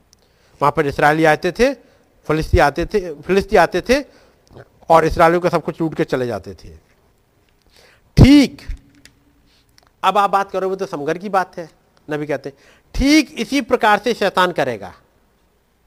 लगभग ठीक उस समय जब आप सब कुछ ठीक प्रकार से बना लेते हैं और आप सोचते हैं कि आप सब कुछ सब कुछ बिल्कुल सुचारू रूप से चलना शुरू हो गया है, तभी शैतान अंदर आ जाएगा। कब आता है? आपने सोचा, थैंक गॉड, अब मेरी फैमिली ऑल्टर तो स्टार्ट हो गई थैंक गॉड, अब मेरी फास्टिंग प्रेयर स्टार्ट हो गई आपने थर्सडे की प्रेयर स्टार्ट करी, फास्टिंग प्रेयर स्टार्ट करी, फास्टिंग रखना स्टार्ट कर दिया। याद रखना, ये सुकून से चलने नहीं देगा। कौन? वो शैतान। वो आ जाएगा ढूँढने के लिए। सुबह ही सुबह कोई घर पे आ जाएगा। अब आप उनके लिए बनाओ और फास्ट रखो तो ऐसा हो नहीं सकता। सुबह ही सुबह सिर चक्कर आने लगेगा। सुबह ही सुबह से कमज़ोरी आने लगेगी। और ये कमज़ोरी घंटे, दो घंटे तब तक रखेगा जब तक आप कुछ खा ना लो। और यदि आप जिद पे अड़ गए कि कुछ भी कमज़ोरी आती रहे तो आप देखना सांस तक ऐसे ही चले जाओ, कुछ भी दिक्कत नहीं आएगी। लेकिन सुबह ही सुबह ज़रूर कुछ करेगा। जब आप सोचते हो कि सब कुछ ठीक से स्टार्ट हो गया थैंक गॉड अब हमारा, अब दिन ठीक है। सुबह ही सुबह उठते हैं और अपनी बाइबल पढ़ लेते दुआ कर लेते कितना बढ़िया, कितना दिल को सुकून मिलता है जब मैसेज पढ़ लेते सुबह सुबह। दो दिन कर पाओगे, तीन दिन कर पाओगे, चौथे दिन आ जाएगा। कौन?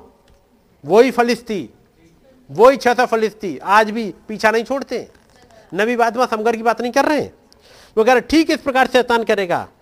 लगभग ठीक उस समय जब आप बिल्कुल सब कुछ ठीक से बना लेते हैं और आप सोचते हैं कि सब कुछ बिल्कुल सुचारू रूप से चलना शुरू हो गया है, तभी शैतान अंदर आ जाएगा और आप उस पर डस्टी डाल लें। वो अंदर आने का यत्न करेगा। उसे जो खुदा से आप, उसे जो खुदा ने आपको दिया है चीर कर बर्बाद करने का, चुरा कर ले जाने का यत्न करेगा। यही करता है। आप गाना गाना स्टार्ट करो। आप गवाही देना स्टार्ट करो। कुछ दिन कर पाओगे, फिर आ जाएगा वो। और तब आप सोचिए होता क्यों है? तो याद रखना कोई पुराना पहना उठा लीजिएगा। आप जानते हैं, आप हिफाजत स्वरूप भेड़ की हत्या करने वाले कुत्ते को मारने के लिए क्या करते हैं? हम उस पुरानी दो नाली बंदूक की दोनों नली को उसकी ओर साध लेते हैं। मैं आपको बताऊँगा, भेड़ चुराने वाले कुत्ते के लिए जो सबसे बेहतरीन काम किया जाए वो ये है, उसकी ओर उन दोनों नलियों को, अर्थात नए नियम और पुराने नियम को साध लिया जाए, और वही उसे धराशाई कर देगा। मैं आपको बताता हूँ, जब आप उसे उस हालत में दबोच लेते हैं, जब उसने अपने दांतों के बीच बाल दबाए हुए होते हैं, बाल दबाए हुए मतलब आपकी भेड़ को पकड़ लिया। और दबाए हुए है। ले जा रहा है। आप तभी अपनी बंदूक उठा लो। और बंदूक क्या है? पुराना नियम, नया नियम, यानी इस वचन को उठा लो। कोई आपके पास आता और कहता है, ओ, तुम उस पंडाल वाली सभा में गए थे जो नीचे चल रही थी? आप कहोगे, जी हाँ। तो वो कहेगा, ओह, वो इंसान तो दिमागी तौर पर पागल है, झक्की है। वो किसकी मीटिंग की बात कर रहे हैं? जब भाई ब्रानम की मीटिंग में, लोग कहेंगे, अरे, वो तो इंसान इंसान दिमागी तौर पर पागल है, झक्की है। तब आप कहो ठीक है, ऐसा हो सकता हो, लेकिन मैंने तो दर पा लिया है। आमीन, ये सही बात है। खुदा ही काम कर रहा होता है। समगर वहाँ खड़ा हुआ। उसने अभी हाल ही में सारे गेहूँ को फटक कर साफ़ करके रखा था। गेहूँ साफ़ करे, अपना घर साफ़ किया, अपने घर के हालात को ठीक किया, ताकि अब बैठ के अपने बच्चों को खिला सके। अपनी फैमिली ऑल्टर कर सके, अपनी प्रेयर लाइफ स्टार्ट कर सके एक अच्छी से। शैतान से इसी रीति से होने देता है। उसकी सारी फ़सल को, उसकी सारी मेहनत को, उसके सब कुछ को जो उसने जमा करके रखा था, जब पलटे जाता है। आपने तैयार करा सब कुछ, माहौल ठीक से बनाया, अगले दिन खराब कर दिया। बीमारी ले आएगा। बात समझ रहे हो? कुछ कुछ लेके ये आ जाएगा फलिस्ती। तो फिर आपको समगर की तरह रहना है। जब देखा वहाँ पर 600 फलिस्ती अपने भाले ऊपर उठाए हुए चले आ रहे हैं, वो उसकी फ़सल को झपट कर ले जाने के लिए आ रहे थे। उसका मतलब ये छोड़ दे रहे हैं क्या? समगर तुमने बहुत मेहनत करी है, इस बार में तुम्हें बख्श देता हूँ। ऐसा होगा? आपने अपना घर अच्छी तरह से ठीक से करके रखा, माहौल ठीक बनाया, कि बस, अब डेविड वहाँ सोचेगा, चलो, बहुत दिनों बाद प्रेयर लाइफ स्टार्ट किए हो, चलो, अब छोड़ देता हूँ। ऐसा ये नहीं करने देगा। वो उसकी फ़सल को झपट कर ले जाने के लिए आ रहे थे। छह सौ फलिस्ती अपने भाले ऊपर उठाए हुए। और उसने अपनी उस बेचारी बुज़ुर्ग पत्नी को जो वहाँ पर डरी से हमी खड़ी थी। और उसने अपने बेचारे गरीब बच्चों को जिनके पीले चेहरे पड़े चेहरे पीले पड़े हुए थे, देखा। पिछले साल फलिस्ती उसकी सारी उपज लूट कर ले गए थे। आप ही देखो क्या पिछले दिन लूट के तो नहीं ले गया? कल क्या हुआ था हमारे साथ क्या? क्या हम कल अपनी फैमिली ऑल्टर कर पाए? क्या हम अपने घर में प्रेयर कर पाए? क्या मैं कर पाया पर्सनल प्रेयर ये देखो कल क्या? आज फिर आएगा लूटने के लिए। जो कल बहाना बना के आया था, आज फिर आएगा फिलिस्ती। उसने देखा उन्हें फिर से भूखा रहना पड़ेगा।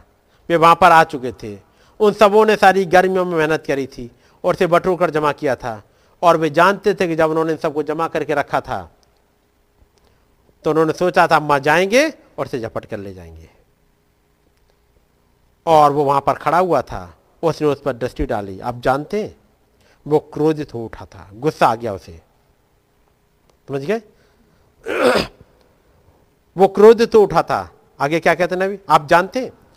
आप जो इस दोपहर यहाँ पर चार पाई स्ट्रेचर पर हैं, आपके साथ भी ऐसा ही होना चाहिए। बात तो कर रहे थे समगर की। अब समगर को कहाँ लेके आ रहे हैं? आप जो ऐसे पड़े हुए स्ट्रेचरों पे, आप उस शैतान पर थोड़ा सा पगला जाएँ। यही बढ़िया बात हो। मैं और आप इस पर पगला जाए। अब पागल, पगलपन में इंसान क्या करता है? फिर वो सोचता, नहीं, आगे वालों को चोट कितनी लगेगी? आप ये मत सोचो, इस पर थोड़ा सा रहम दिल दिखाना नहीं। आप उस शैतान पर थोड़ा सा पकड़ा जाए और कहें कि तू झूठ बोलने वाले पुराने दुष्ट, तू एक झूठा है। मसीह ने मुझे आज़ाद कर दिया है। मुझे इस तरह से टिके रहने की बिल्कुल भी ज़रूरत नहीं है। तू यहाँ से बाहर निकल जा। मालूम है ये कैसे आता है? जब आप पढ़ोगे, उस आदमी को जो अपनी बाइबल हाथ में रखे हुए है व्हील चेयर पर चला जा रहा है, घड़ी में तीन बजने में दस मिनट है वो चिक चिक करते हुए आ रही है व्हील चेयर भाई ब्रानम पहुँचते हैं, उस आदमी के पास में कहते हैं, क्या तुम जो बाइबल पढ़ रहे हो, क्या उस पर विश्वास करते हो? तो फिर उसने कहा हाँ मैं करता हूँ। क्या यीशु मसीह आज भी चंगा करते हैं? उसने कहा हाँ आज भी करते हैं। क्या तुम चंगा हो सकते हो? हाँ खुदाबंद आज भी मुझे चंगा कर सकते तो उठ जाओ, खड़े हो जाओ। अब वो आदमी उठने की कोशिश में है। और अब कौन रोक रहा है उसे? उसी की नर्स। तो अब डेविल कहाँ से काम कर रहा है? उसकी अपनी नर्स जैसे उसने खुद रखा हुआ है। लगेगा तो ऐसे, नहीं, उठो नहीं उठो नहीं, चोट लग जाएगी। जैसे भाई ब्रानम की मीटिंग में जब एक लड़की आती है, जैसे डॉक्टर ने बोल दिया, उठना नहीं, क्योंकि वो चोट लगी है और रीढ़ की हड्डी जरा सी हिलेगी, डुलेगी। और उसकी माँ आई हुई है चंगाई के लिए। तक भाई ब्रानम दुआ कर दे और वो ठीक हो जाए, इसी के लिए आई है। और जो अनोइंटिंग तले, जब भाई ब्रानम जाते उसके लिए दुआ करने के लिए। कि तुम्हें ऐसे ऐसे चोट लगी उठ के खड़ी हो जाओ। उसी की माँ रोकती है। नहीं नहीं, हिलेगी नहीं वो वो नहीं तो मर जाएगी। तो पूछो फिर आए क्यों थे? आए तो चंगाई के लिए। और चंगाई के लिए दुआ हो गई और नबी कह रहे हैं कि खड़े हो जाओ। अब वो खड़ी नहीं होने दे रही। लेकिन ऐसे में जिसे चंगाई पानी है, उसे खुद निकलना होता उसकी माँ तो रोक रही उतनी देर में तो लड़की खड़ी हो गई। और जब माँ ने देखा कि लड़की माँ खड़ी बिस्तर पे है ही नहीं, उसने मेरा किल देखा, खुद ही गिर गई इस पर तो आपको ऐसे ही करना पड़ेगा, आपको खुद उठना पड़ेगा। भाई, उसे तो आप बाहर का रास्ता दिखा दे। उसके पास बिल्कुल भी कोई अधिकार नहीं है। यीशु ने उसके सारे वैधानिक, यानी लीगल लीगल राइट सारे सारे जो उसके पास थे, छीन लिए हैं, जब यीशु ने कलवरी पर अपनी जान दी थी। उद्धार और सच्चाई का संपूर्ण चंगाई का संपूर्ण मामला कलवरी पर निपटा दिया गया था। ये सच बात है। उसने चारों ओर अपनी नज़र दौड़ाई। उसने सोचा, जैसा आप सोच सकते हो। अब वो सोच क्या रहा है? वो था कौन? समगर। एक किसान। कोई योद्धा तो नहीं। सामने कौन लड़ने आ रहा है? योद्धा। आप तो कोई प्रचारक तो नहीं। कोई ट्रेनिंग नहीं पाई। सामने कौन लड़ने आ सकते हैं?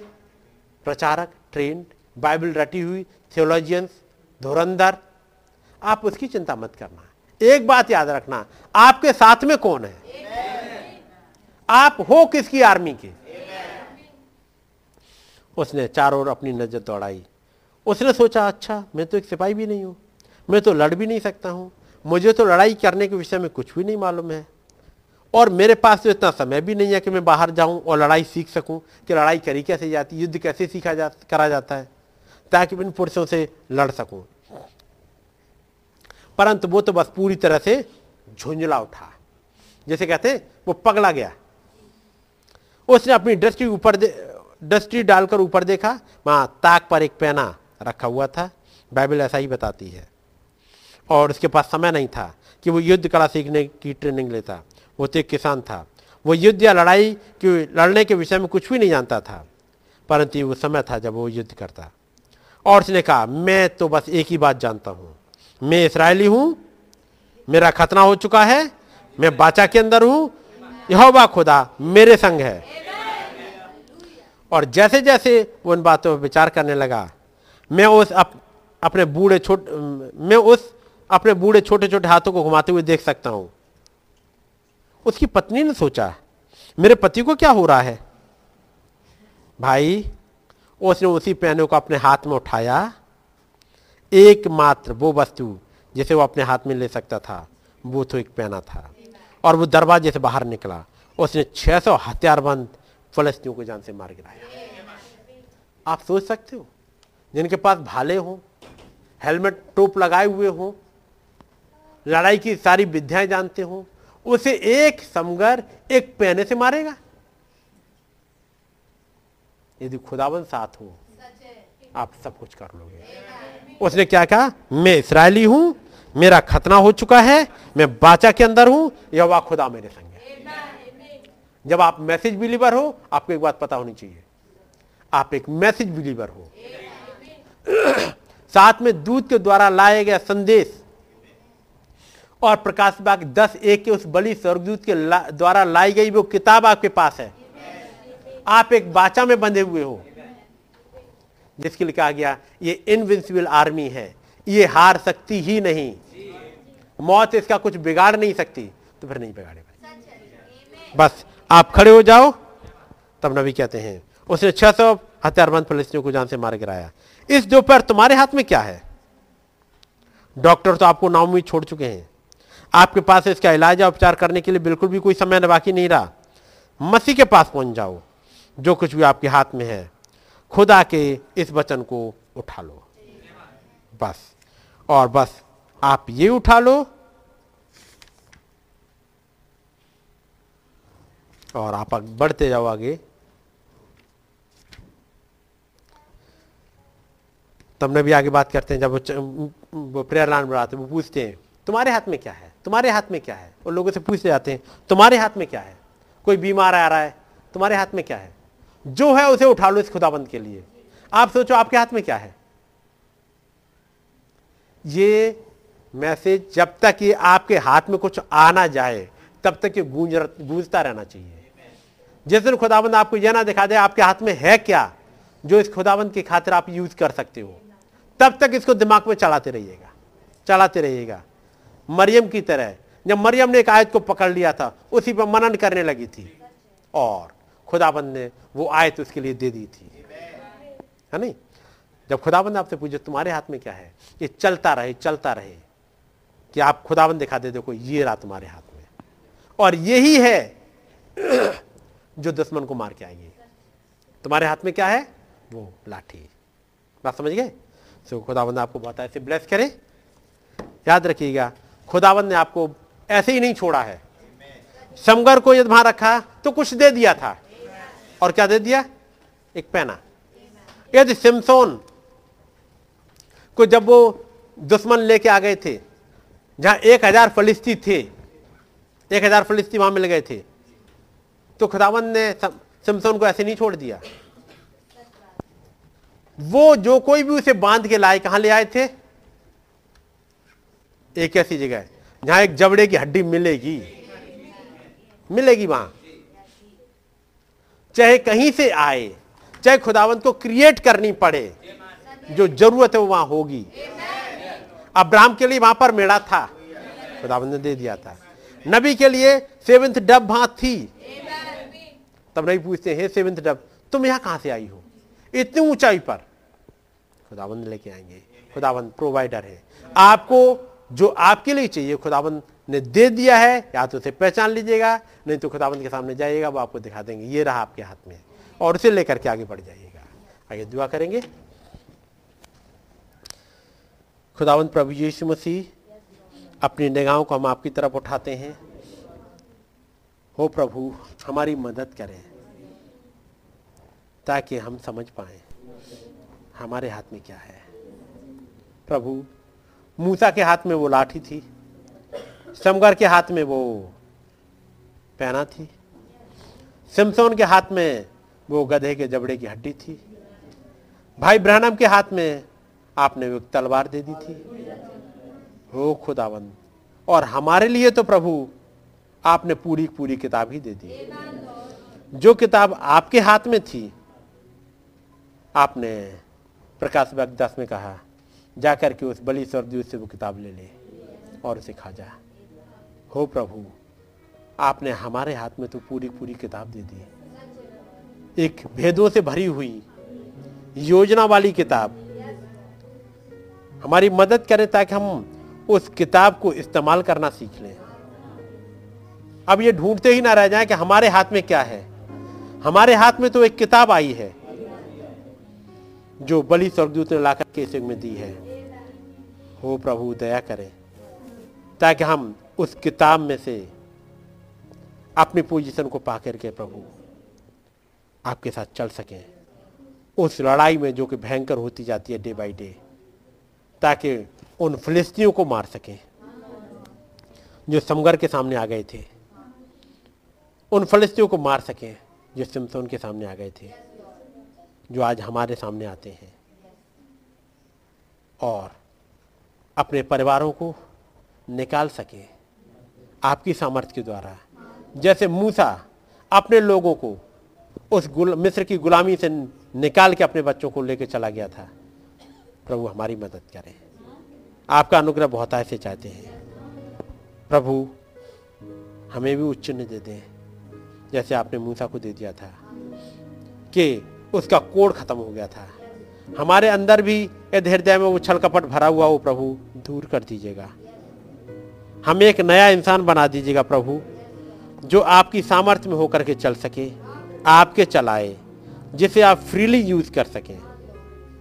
आपका अनुग्रह बहुत ऐसे जाते हैं। इस सुबह के समय प्रभु, अपनी बातों को और सिखाइएगा, समझाइएगा। ये बातें हमारी सोल में उतर जाएँ, ताकि हम अपनी प्लेसिंग को समझ सकें और आपके साथ चल सकें। प्रभु, जो भाई बहन बैगबान से आए हुए हैं, अपनी दया में उन्हें बनाए रखें। बहुत ऐसे प्लस करें। आपका नाम जलाल पाए।